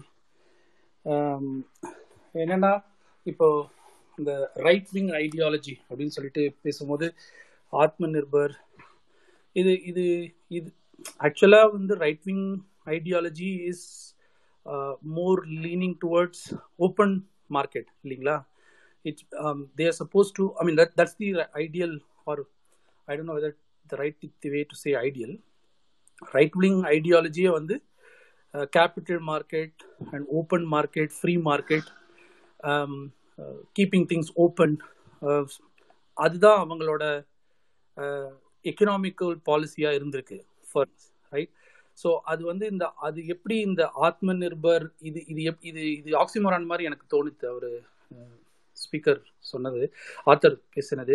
அது கொஞ்சம் எக்ஸ்பிளைன் பண்ணால் நல்லா இருக்கும் sorry sorry I I lost you for a bit கொஞ்சம் ரிப்பீட் பண்ண முடியுமா இஃப் யூ டோன்ட் மைண்ட் இல்ல. ஸோ இப்போ right Thank you. From the economic principle stand point right wing பார்த்தீங்கன்னா they are more lean they more lean they more they go the extreme right right which is uh, free market open market um, uh, world is the market. That's how they go. That's the approach that's the approach of right wing from the economic standpoint. Uh, இப்போ நீங்கள் அதை வந்து இப்போ right விங்கோட ரிசர்ஜன்ஸ்க்கு வந்து one of one of the reasons நீங்கள் சொன்னது என்னென்னா um, ஆத்ம நிர்பர்னு வந்து நம்ம பிஎம் சொல்கிறதோ அல்லது ட்ரம்ப் சொன்ன ட்ரம்ப் போட்டுட்டு இருந்தது அந்த ban import ban or import tariff sorry tariff on import அது ஐ திங்க் அது இந்த இந்த இம்போர்ட் ஆன் டேரிஃப் அண்ட் ஆத்ம நிர்பர்லாம் எனக்கு தெரிஞ்சு ஒரு சப்ஜெக்டிவ் விஷயத்து மேலே அவங்க கண்ட்ரோல் பண்ண கொண்டு வந்த எக்கனாமிக் பாலிசி மாதிரி தான் தெரியுதே தவிர அது ஒரு general I right wing economic policy அதனால இது ரிசர்ஜன்ஸ் ஆன மாதிரி எனக்கு புரியல. அது ஒரு ஆக்சிமரன் மாதிரி தெரிஞ்சுது. அதை பற்றி நீங்கள் கொஞ்சம் கமெண்ட் பண்ணால் நல்லாயிருக்கும். ஒன்று ரெண்டாவது அகெயின் இன்னொரு ரீசன் நீங்கள் சொன்னது ரைட் விங் ரிசர்ஜன்ஸோட ரீசன் வந்து தன்னோட ஐடென்டிட்டி போயிடுமோ? அதாவது நிறைய ஐடென்டிட்டிஸ் இருக்குது இதில் தன்னோட ஐடென்டிட்டி போயிடுமோ? அப்படின்னு அவங்களுக்கு வந்து ஒரு இன்செக்யூரிட்டி இருக்குது அப்படின்னு சொல் அப்படின்னு சொன்னீங்க. ஸோ அதை வந்து அவங்க வந்து கேஷின் பண்ணுறாங்க கரெக்டாக மற்றவங்கள விட. தட் சவுண்ட்ஸ் அபவுட் ரைட் ஆனால் நேற்று தான் நம்ம பேசிகிட்டு இருந்தோம். நேற்று இந்த கேள்வி நான் ஆக்சுவலாக கேட்டேன். ரொம்ப சூப்பரான எக்ஸ்ப்ளனேஷன்ஸ் கொடுத்தாங்க நேற்று பேசிட்டு இருந்தபோது. Meera ma'am Gomathi ma'am and காலியான இன்னும் இன்னும் ஒரு சில பேர். So that's about this one country one language thing right so இதுவும் அகெயின் ஒரு ஆக்சிமரான் மாதிரி தெரியுது எனக்கு. ஸோ இது உங்கள் புக்லேயும் நாங்கள் ஒரு ஸ்பெசிஃபிக் சாப்டர் போகும்போது அது அதை பற்றின ஒரு டச் இருந்தது.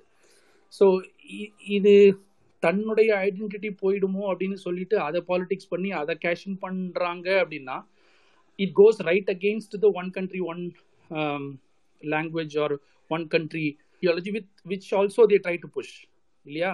ஸோ அதுவும் எனக்கு ஆக்சிமரான் மாதிரி அது எப்படி அது எப்படி அவங்க அவ்வளோ ஈஸியாக கன்வின்ஸ் பண்ண முடியுது மக்களை அப்படின்னு எனக்கு புரியல. எனக்கு இப்போ இது ஒரு ரெண்டு நிமிஷத்தில் கேட்கும் போது எனக்கு அது கன்ஃபியூசிங்காக இருக்குது நீங்கள் சொல்கிறது சரியாக வரலையடா அப்படிங்கிற மாதிரி இருக்குது ஒரு ரைட் விங்கர் எங்கிட்ட பேசினா. சொல்கிறேன் third question article three sixty நீங்கள் இதை பேசுனீங்களான்னு தெரியல. ஒரு மொதல் தேர்ட்டி மினிட்ஸ் நான் மிஸ் பண்ணிட்டேன். சாரி ஃபார் தட் இஃப் இது வந்து one of the biggest undoing or maybe I don't know doing since Indian independence right இது வந்து sorry three seventy sorry sorry sorry article Kashmir இது வந்து it is pushed under the idea of bringing more social and economic and to some i think political is the, it, it probably is there. ஏன்னா காஷ்மீர்ல இருந்து நிறைய political representation டெல்லியில இருந்திருக்கு. But so social and economic ரிலீஃப்ங்கிற ஒரு என்வலப்ல தான் இது புஷ் பண்ணுற மாதிரி என்னோட understanding of whatever I been reading Nehru ஆரம்பிச்சதுலேருந்து மேன் பண்ணதுலேருந்து இப்போ இவங்க பண்ணிட்டு இருக்கிற வரைக்கும். ஸோ இது வந்து but still there is always saffron colour to this right so there is always a religion colour to this so இதை பற்றி உங்களுடைய கருத்து என்ன? இந்த மூணு கேள்வி தான் எனக்கு thank you so much for the opportunity okay thank you C first question குளோபலை ரைட் விங் வந்து um, ஜென்ரலாகவே ப்ரைவேட்டைசேஷன் இந்த மாதிரி வந்து இண்டிவிஜுவல் இதை பற்றின ஒரு uh, ஐடியாலஜி எஸ் uh, நம் நான் ஃபர்ஸ்டே சொன்ன மாதிரி இந்தியன் ரைட் விங்குக்கு அந்த மாதிரி பொலிட்டிக்கல் ஒரு எக்கனாமிக் ஐடியாலஜின்னு எதுவும் இல்லை. ஆனா குளோபலைசேஷன்ங்கிறது யாருக்குமே இருக்கல அந்த கிளாரிட்டி ஏன்னா வந்து குளோபலைசேஷன் கான்செப்டே நம்மளுக்கு வந்து ஒரு நை லேட் நைன்டிஸ்ல தான் ஆரம்பிச்சது. இந்த ரைட் விங் ஐடியாலஜி ஃபார்ம் பண்ணது எல்லாமே லாஸ்ட் செஞ்சுரியில ஃபார்ம் பண்ணது. உருவான கருத்துக்கள். அப்ப இருந்த சூழ்நிலைக்கு அப்ப இருந்த பொருள் சமூக பொருளாதார அரசியல் சூழ்நிலை சூழல்களை வச்சு உருவான சிந்தனாவாதம் தான் இந்த வலதுசாரி இடதுசாரி அப்படிங்கிற ஒரு சிந்தனாவாதம். அப்போ அவங்களுக்கு அந்த குளோபலைசேஷன் அவங்களுக்கு இப்போ அந்த ஒரு அதாவது வசுதைவ குடும்பகம் அப்படின்னு மோடி அடிக்கடி சொல்லுவாரு. ஒரு ஒரு ஒரு சமஸ்கிருத உலகமே வந்து ஒரு குடும்பம் அப்படின்னு சொல்லுவாரு. Global village okay. அத அத சொல்லி இது வந்து இந்த பாலிம்ஸ் டெஸ்ட்னு சொல்லுவாங்க அத இங்கிலீஷ்ல. பாத்தீங்கன்னா வந்து ஒரு பண்டைய இதை வந்து இன்றைய இதுக்கு பொருத்தி அது அது ஏதோ அந்த காலத்திலேயே அதெல்லாம் பண்ணிருக்காங்க சொல்லியிருக்காங்கன்னு சொல்ற மாதிரி ஒரு ஒரு இது இருக்கும். ஏன்னா பண்டைய அந்த அந்த அந்த சமஸ்கிருத வரிகளை அந்த வார்த்தைகளை உருவாக்கினவருக்கோ இல்ல உருவாக்கினவங்களுக்கோ உலகம் எவ்வளவு பெருசுன்னே தெரிஞ்சிருக்க வாய்ப்பில்லை. அவர்களை பொறுத்த வரைக்கும் அவங்களுடைய ஒரு கிராமம் இல்ல வந்து ஒரு ஒரு ஊரு. அவ்வளவுதான். யாதும் ஒரு யாவரும் கிளியருங்கிறதும் அதே தான் அதே மீனிங் தான். ஏன்னா அவங்களுக்கு வந்து நம்ம தமிழ்நாடு இல்ல தமிழ்நாடு தாண்டி மேல ஒரு ஊர் இருக்கு நாடு இருக்குன்னு கூட அந்த இது கூட அவங்களுக்கு தெரிஞ்சிருக்காது. சோ அதை நம்ம இன்னைக்கு வந்து இன்னைக்கு நம்மளுக்கு உலகம் குளோப் அப்படிங்கிற ஒரு அப்படிங்கிற இது தெரிஞ்ச உடனே நம்ம அதை வச்சுக்கிட்டு பத்தியா அந்த காலத்துலயே அப்படி சொல்லியிருக்காங்க. அப்படின்னு நம்ம சொல்றது வந்து ஒரு தவறான ஒரு ரெஃபரன்ஸ் மோடி அடிக்கடி பண்ணுவார். அந்த வசுதேவ குடும்பகம் சொல்லிட்டு அந்த காலத்திலே நம்ம எல்லாமே உலகமே ஒரு இதுன்னு சொல்லி அந்த மாதிரி சொல்லுவார். அந்த மாதிரியான ஒரு விஷயம் வில்லேஜுங்கிறது குளோபல் வில்லேஜுங்கிற கான்செப்டே வந்து நம்மளுக்கு தெரியாது யாருக்குமே. That globe can be a village அப்படிங்கிற கான்செப்டே யாருக்கும் தெரியாது. தொண்ணூறுகளின் இறுதியில் தொழில்நுட்பம் முன்னேறி கம்யூனிகேஷன் தகவல் தொழில்நுட்பம் முன்னேறி கம்யூனிகேஷன் இம்ப்ரூவ் ஆகி சீப் ஆகி இன்டர்நெட்லாம் வந்து ஏற்றுமதி இறக்குமதி கட்டுப்பாடுகள் இல இழகி எல்லாம் ஆனதுக்கு அப்புறம் அப்போ வந்து அப்பதான் வந்து நம்மளுக்கு அதனுடைய வீரியமும் அதனுடைய வீச்சும் புரிய ஆரம்பிச்சது. அதை அந்த அந்த வசதிகளை தொழில்நுட்ப பொருளாதார கட்டுப்பாடுகள் விளக்கப்பட்டதை வந்து எல்லா நாட்டிலையும் இருக்கிற கம்பெனிகள் நிறுவனங்கள் தொழில்நுட்ப கம்பெனிகள்லாம் பயன்படுத்தி நன்னா நல் கண்ணாபினான் முன்னேற ஆரம்பிச்சிட்டாங்க கண்ணாபினான் வளர ஆரம்பிச்சிட்டாங்க. அப்படிங்கிறது வந்து ஒரு நாட்டை சார்ந்தது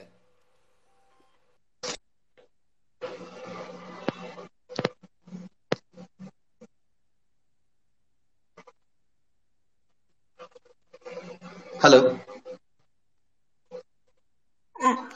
சொல்லுங்க சொல்லுங்க ஹலோ நான் கே பேசுறது கேக்குது கேக்குது பேசுங்க. பிரேக் சரி இப்ப இப்ப கேக்குதா? இப்ப கேக்குது அந்த மாதிரி வந்து ஒரு வந்ததுனால அதுக்கப்புறம் தான் இந்த இந்த கவலைகள் எல்லாம் வர ஆரம்பிச்சது. ஓ இப்ப இந்த நம்ம நம்ம நம்ம பிளான் பண்ணது இப்படி இல்ல போல இருக்கே அப்படின்னு சொல்லிட்டு வேற லெவல்ல இது போயிட்டு இருக்கு அப்படிங்கிறது. அப்போ ஒரு குளோபல் வில்லேஜ் ஆகும்போது எனக்குன்னு இருக்கிற ஒரு கலாச்சாரம் பிரான்ஸ்ல இருக்கிற கலாச்சாரமோ இல்ல ஒரு ஒரு ஒரு பிரிட்டிஷ் கல்ச்சர் இல்ல பிரிட்டிஷ் லைஃப் ஸ்டைல் இந்த அமெரிக்கன் வே ஆஃப் லைஃப் அப்படின்னு அங்க சொல்லுவாங்க. அந்த மாதிரி விஷயங்கள் மாறுது. அந்த மாதிரி விஷயங்களை நம்ம இழக்கிறோம். அதே மாதிரி ஒரு இந்தியன் அப்படிங்கிற ஒரு இதை வந்து நம்ம இழக்கிறோம்.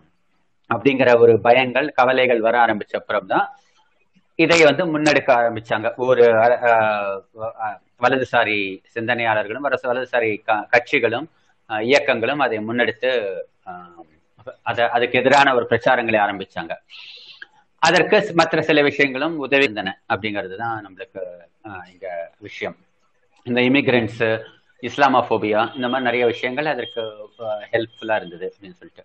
அப்புறம் வந்து இந்த ஆத்ம நிறுவனம் இதெல்லாம் வந்து ஒரு ஒரு கான்ட்ரடிக்டிங்கா இருக்கேன்னு ஆமாம் பொருளாதார ரீதியாக ரொம்ப கான்ட்ரடிக்டிங் ஒரு முரண்பாடான விஷயம் தான் இந்துத்துவ நிலைப்பாடுல வலதுசாரி நிலைப்பாடுல நிறைய முரண்பாடுகளை நம்ம கண்டுபிடிச்சு சொல்லலாம். அதுல இது ஒண்ணு.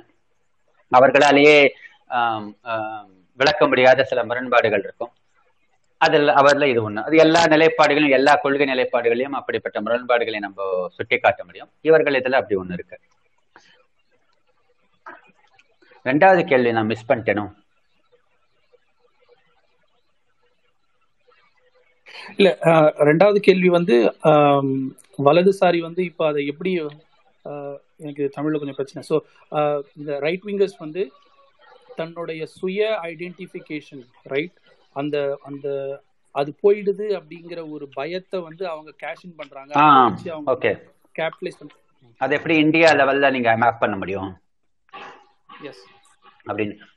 ஆக்சுவலா அதுதான் அது ஒரு அதுதான் பிரச்சனை அவங்க ஒரு இந்துத்துவம் அப்படிங்கிற அந்த அவங்க சொல்ற ஐடென்டிட்டிங்கிறது வந்து ஒரு நேரோ ஐடென்டிட்டி அது வந்து ஒரு ஒரு எக்ஸ்பாண்டட் ஐடென்டிட்டி கிடையாது. ஒரு நேரோ ஐடென்டிட்டி அதுலதான் அவர்களுக்கு இந்தியா வரலாறு பற்றின புரிதல் சுத்தமா இல்லைங்கிறது அந்த ஒரு அவங்க உருவாக்குற அந்த ஐடென்டிட்டியில தான் நம்ம நம்ம புரிஞ்சுக்க முடியுது. நான் ஒரு இந்துங்கிறவன் இதுதான் ஒரு இந்தியன்கிறவன் இதுதான் அப்படிங்கிற ஒரு அவங்க கிரியேட் பண்ணது. அது வந்து ஒரு நவி ஒரு மாடர்ன் கான்செப்ட் அவர் இந்துத்துவம் முன்னெடுக்கும் அந்த இந்துவோ இல்ல இந்தியனோ ஒரு மாடர்ன் கான்செப்ட் ஏன்னா இந்தியா அப்படிங்கிறதே ஒரு மாடர்ன் கான்செப்ட் அந்த நேமே ஒரு ஒரு யூரோப்பியன் இம்போர்ட் ஒரு சாதாரண இந்துத்துவருக்கு வந்து இதெல்லாம் தெரியல. அவர்களுக்கு வந்து நம்ம ஏதோ அந்த காலத்துல இருந்தே நம்ம அப்படி ஒரு சிறு ஒரு முழு நாடாவும் ஒரு இன்னைக்கு இந்து இந்து மதம் எப்படி இயங்கி இருக்குதோ அப்படிதான் நம்ம அந்த காலத்துல இருந்தே இயங்கி வந்திருக்கிறோம் அப்படிங்கிற ஒரு புரிதல் தான் அவருக்கு இருக்கு. ஆஹ் நிறைய விஷயங்கள் அவர்களுக்கு நம்ம இந்து மத புனித நூல்கள்லயே இருக்கிற நிறைய விஷயங்கள் வந்து அவர்களுக்கு ஆஹ் தெரிய தெரிவதில்லை. இதை நான் நிறைய தடவை சொல்லியிருக்கேன். இந்துத்துவர்களுக்கே இந்து மதம் பத்தி தெரியாது இந்து மத வரலாறு பற்றி தெரியாது அப்படிங்கிறது நிறைய தடவை நான் நான் சுட்டி காட்டி மேற்கோள்களோட நான் போட்டிருக்க சுட்டி காமிச்சிருக்கேன். இந்த ரிக்- ரிக்வேதத்துல ரிலேட்டிவிட்டி அப்படின்னு வந்து ஒரு ஒரு சாப்டர் இருக்கும். புத்தகத்துல. அதுல நான் நான் அவட மாதிரி தான் சொல்லியிருப்பேன் ரிக்வேதத்துல ரிலேட்டிவிட்டின்னு அந்த ஸ்டேட்மெண்ட்டை சொன்னதே ஹர்ஷவர்தன் சென்ட்ரல் மினிஸ்டர் தான். அவர் எந்த லைன் எந்த லைன்ல அதை ரெஃபர் பண்ணிருக்காங்கன்னு இன்னைக்கு வரைக்கும் அவர் கொடுக்கல. இந்த மாதிரி நிறைய விஷயங்கள் வந்து அவங்க நம்புற விஷயங்கள் ராமாயணத்துல சில இருக்கிற சில விஷயங்களை நான் சுட்டி காட்டினா இந்துத்தவர்களுக்கே ஆச்சரியமா இருக்கும். சீதையை விட்டு விளக்கிற விலக்கி நிற்கிற ராமன் வந்து அவர் ஐ மீன் அந்த சீதை மேல் சந்தேகப்படும் ராமன் வந்து நீ வந்து வேற ஒருத்த வீட்டுல இருந்துட்டு எவ்வளவு நாளா? இனிமே நீ என் கூட இருக்க இருக்கிறதுக்கு ஒன்ன வச்சு என்னால வச்சுக்க முடியாது. என்ன நாலு பேர் நாலு விதமா சொல்லுவாங்க. அப்படின்னு சொல்லிட்டு கூடவே வந்து நீ வந்து உனக்கு வேணா நீ விபீஷணன் கூட போயிடு இல்ல லக்ஷ்மணன் கூட போயிடு. உனக்கு வேற யார் மூலமா யாருக்கு தேவையோ அவங்க கிட்ட போய் போய் இருந்துக்கோ. அப்படின்னே சொல்லுவார். அந்த மாதிரியான வசனங்களே வந்து இப்ப ராமாய வால்மீகி ராமாயணத்திலே இருக்கின்றன. இந்த மாதிரிலாம் நிறைய விஷயங்கள் வந்து இதெல்லாம் வந்து இந்துத்துவர்களுக்கே தெரியாது. இந்த மாதிரி ஒரு வச வ- வரிகள் இருக்கு. இந்த மாதிரி நிறைய வரிகளை வந்து ராமாயணத்திலிருந்து மற்ற புத்தகங்கள்லேருந்து சுட்டி காட்டலாம் சோ அவங்க உருவாக்குற அந்த இந்துத்து இந்துத்துவான்னு அவங்க கட்டமைக்கிற அந்த ஒரு ஒரு ஐடென்டிட்டி அடையாளமே வந்து ரொம்ப நவீன கால ஒரு இருபதாம் நூற்றாண்டு சிந்தனாவாதம் தான். அதற்கும் உண்மையான இந்து மதத்துக்கும் எந்த சம்பந்தமும் இல்லை ஆ,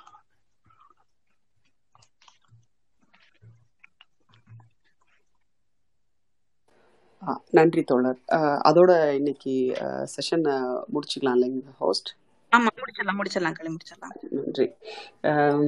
ஒரு ஒரு வாரமா தோழர் ஸ்ரீதர் அவர்களுடைய ஒரு செக்யுலரிஸ்டின் வாக்குமூலம் புத்தகத்தை நம்ம குறிப்பிட்ட சாப்டர்ஸ் மட்டும் நம்ம படித்தோம் அதிலிருந்து நம்ம பெற்றுக்கொண்ட விஷயங்கள் நிறைய ஒரு வாதத்தை கட்டமைப்பது எப்படி?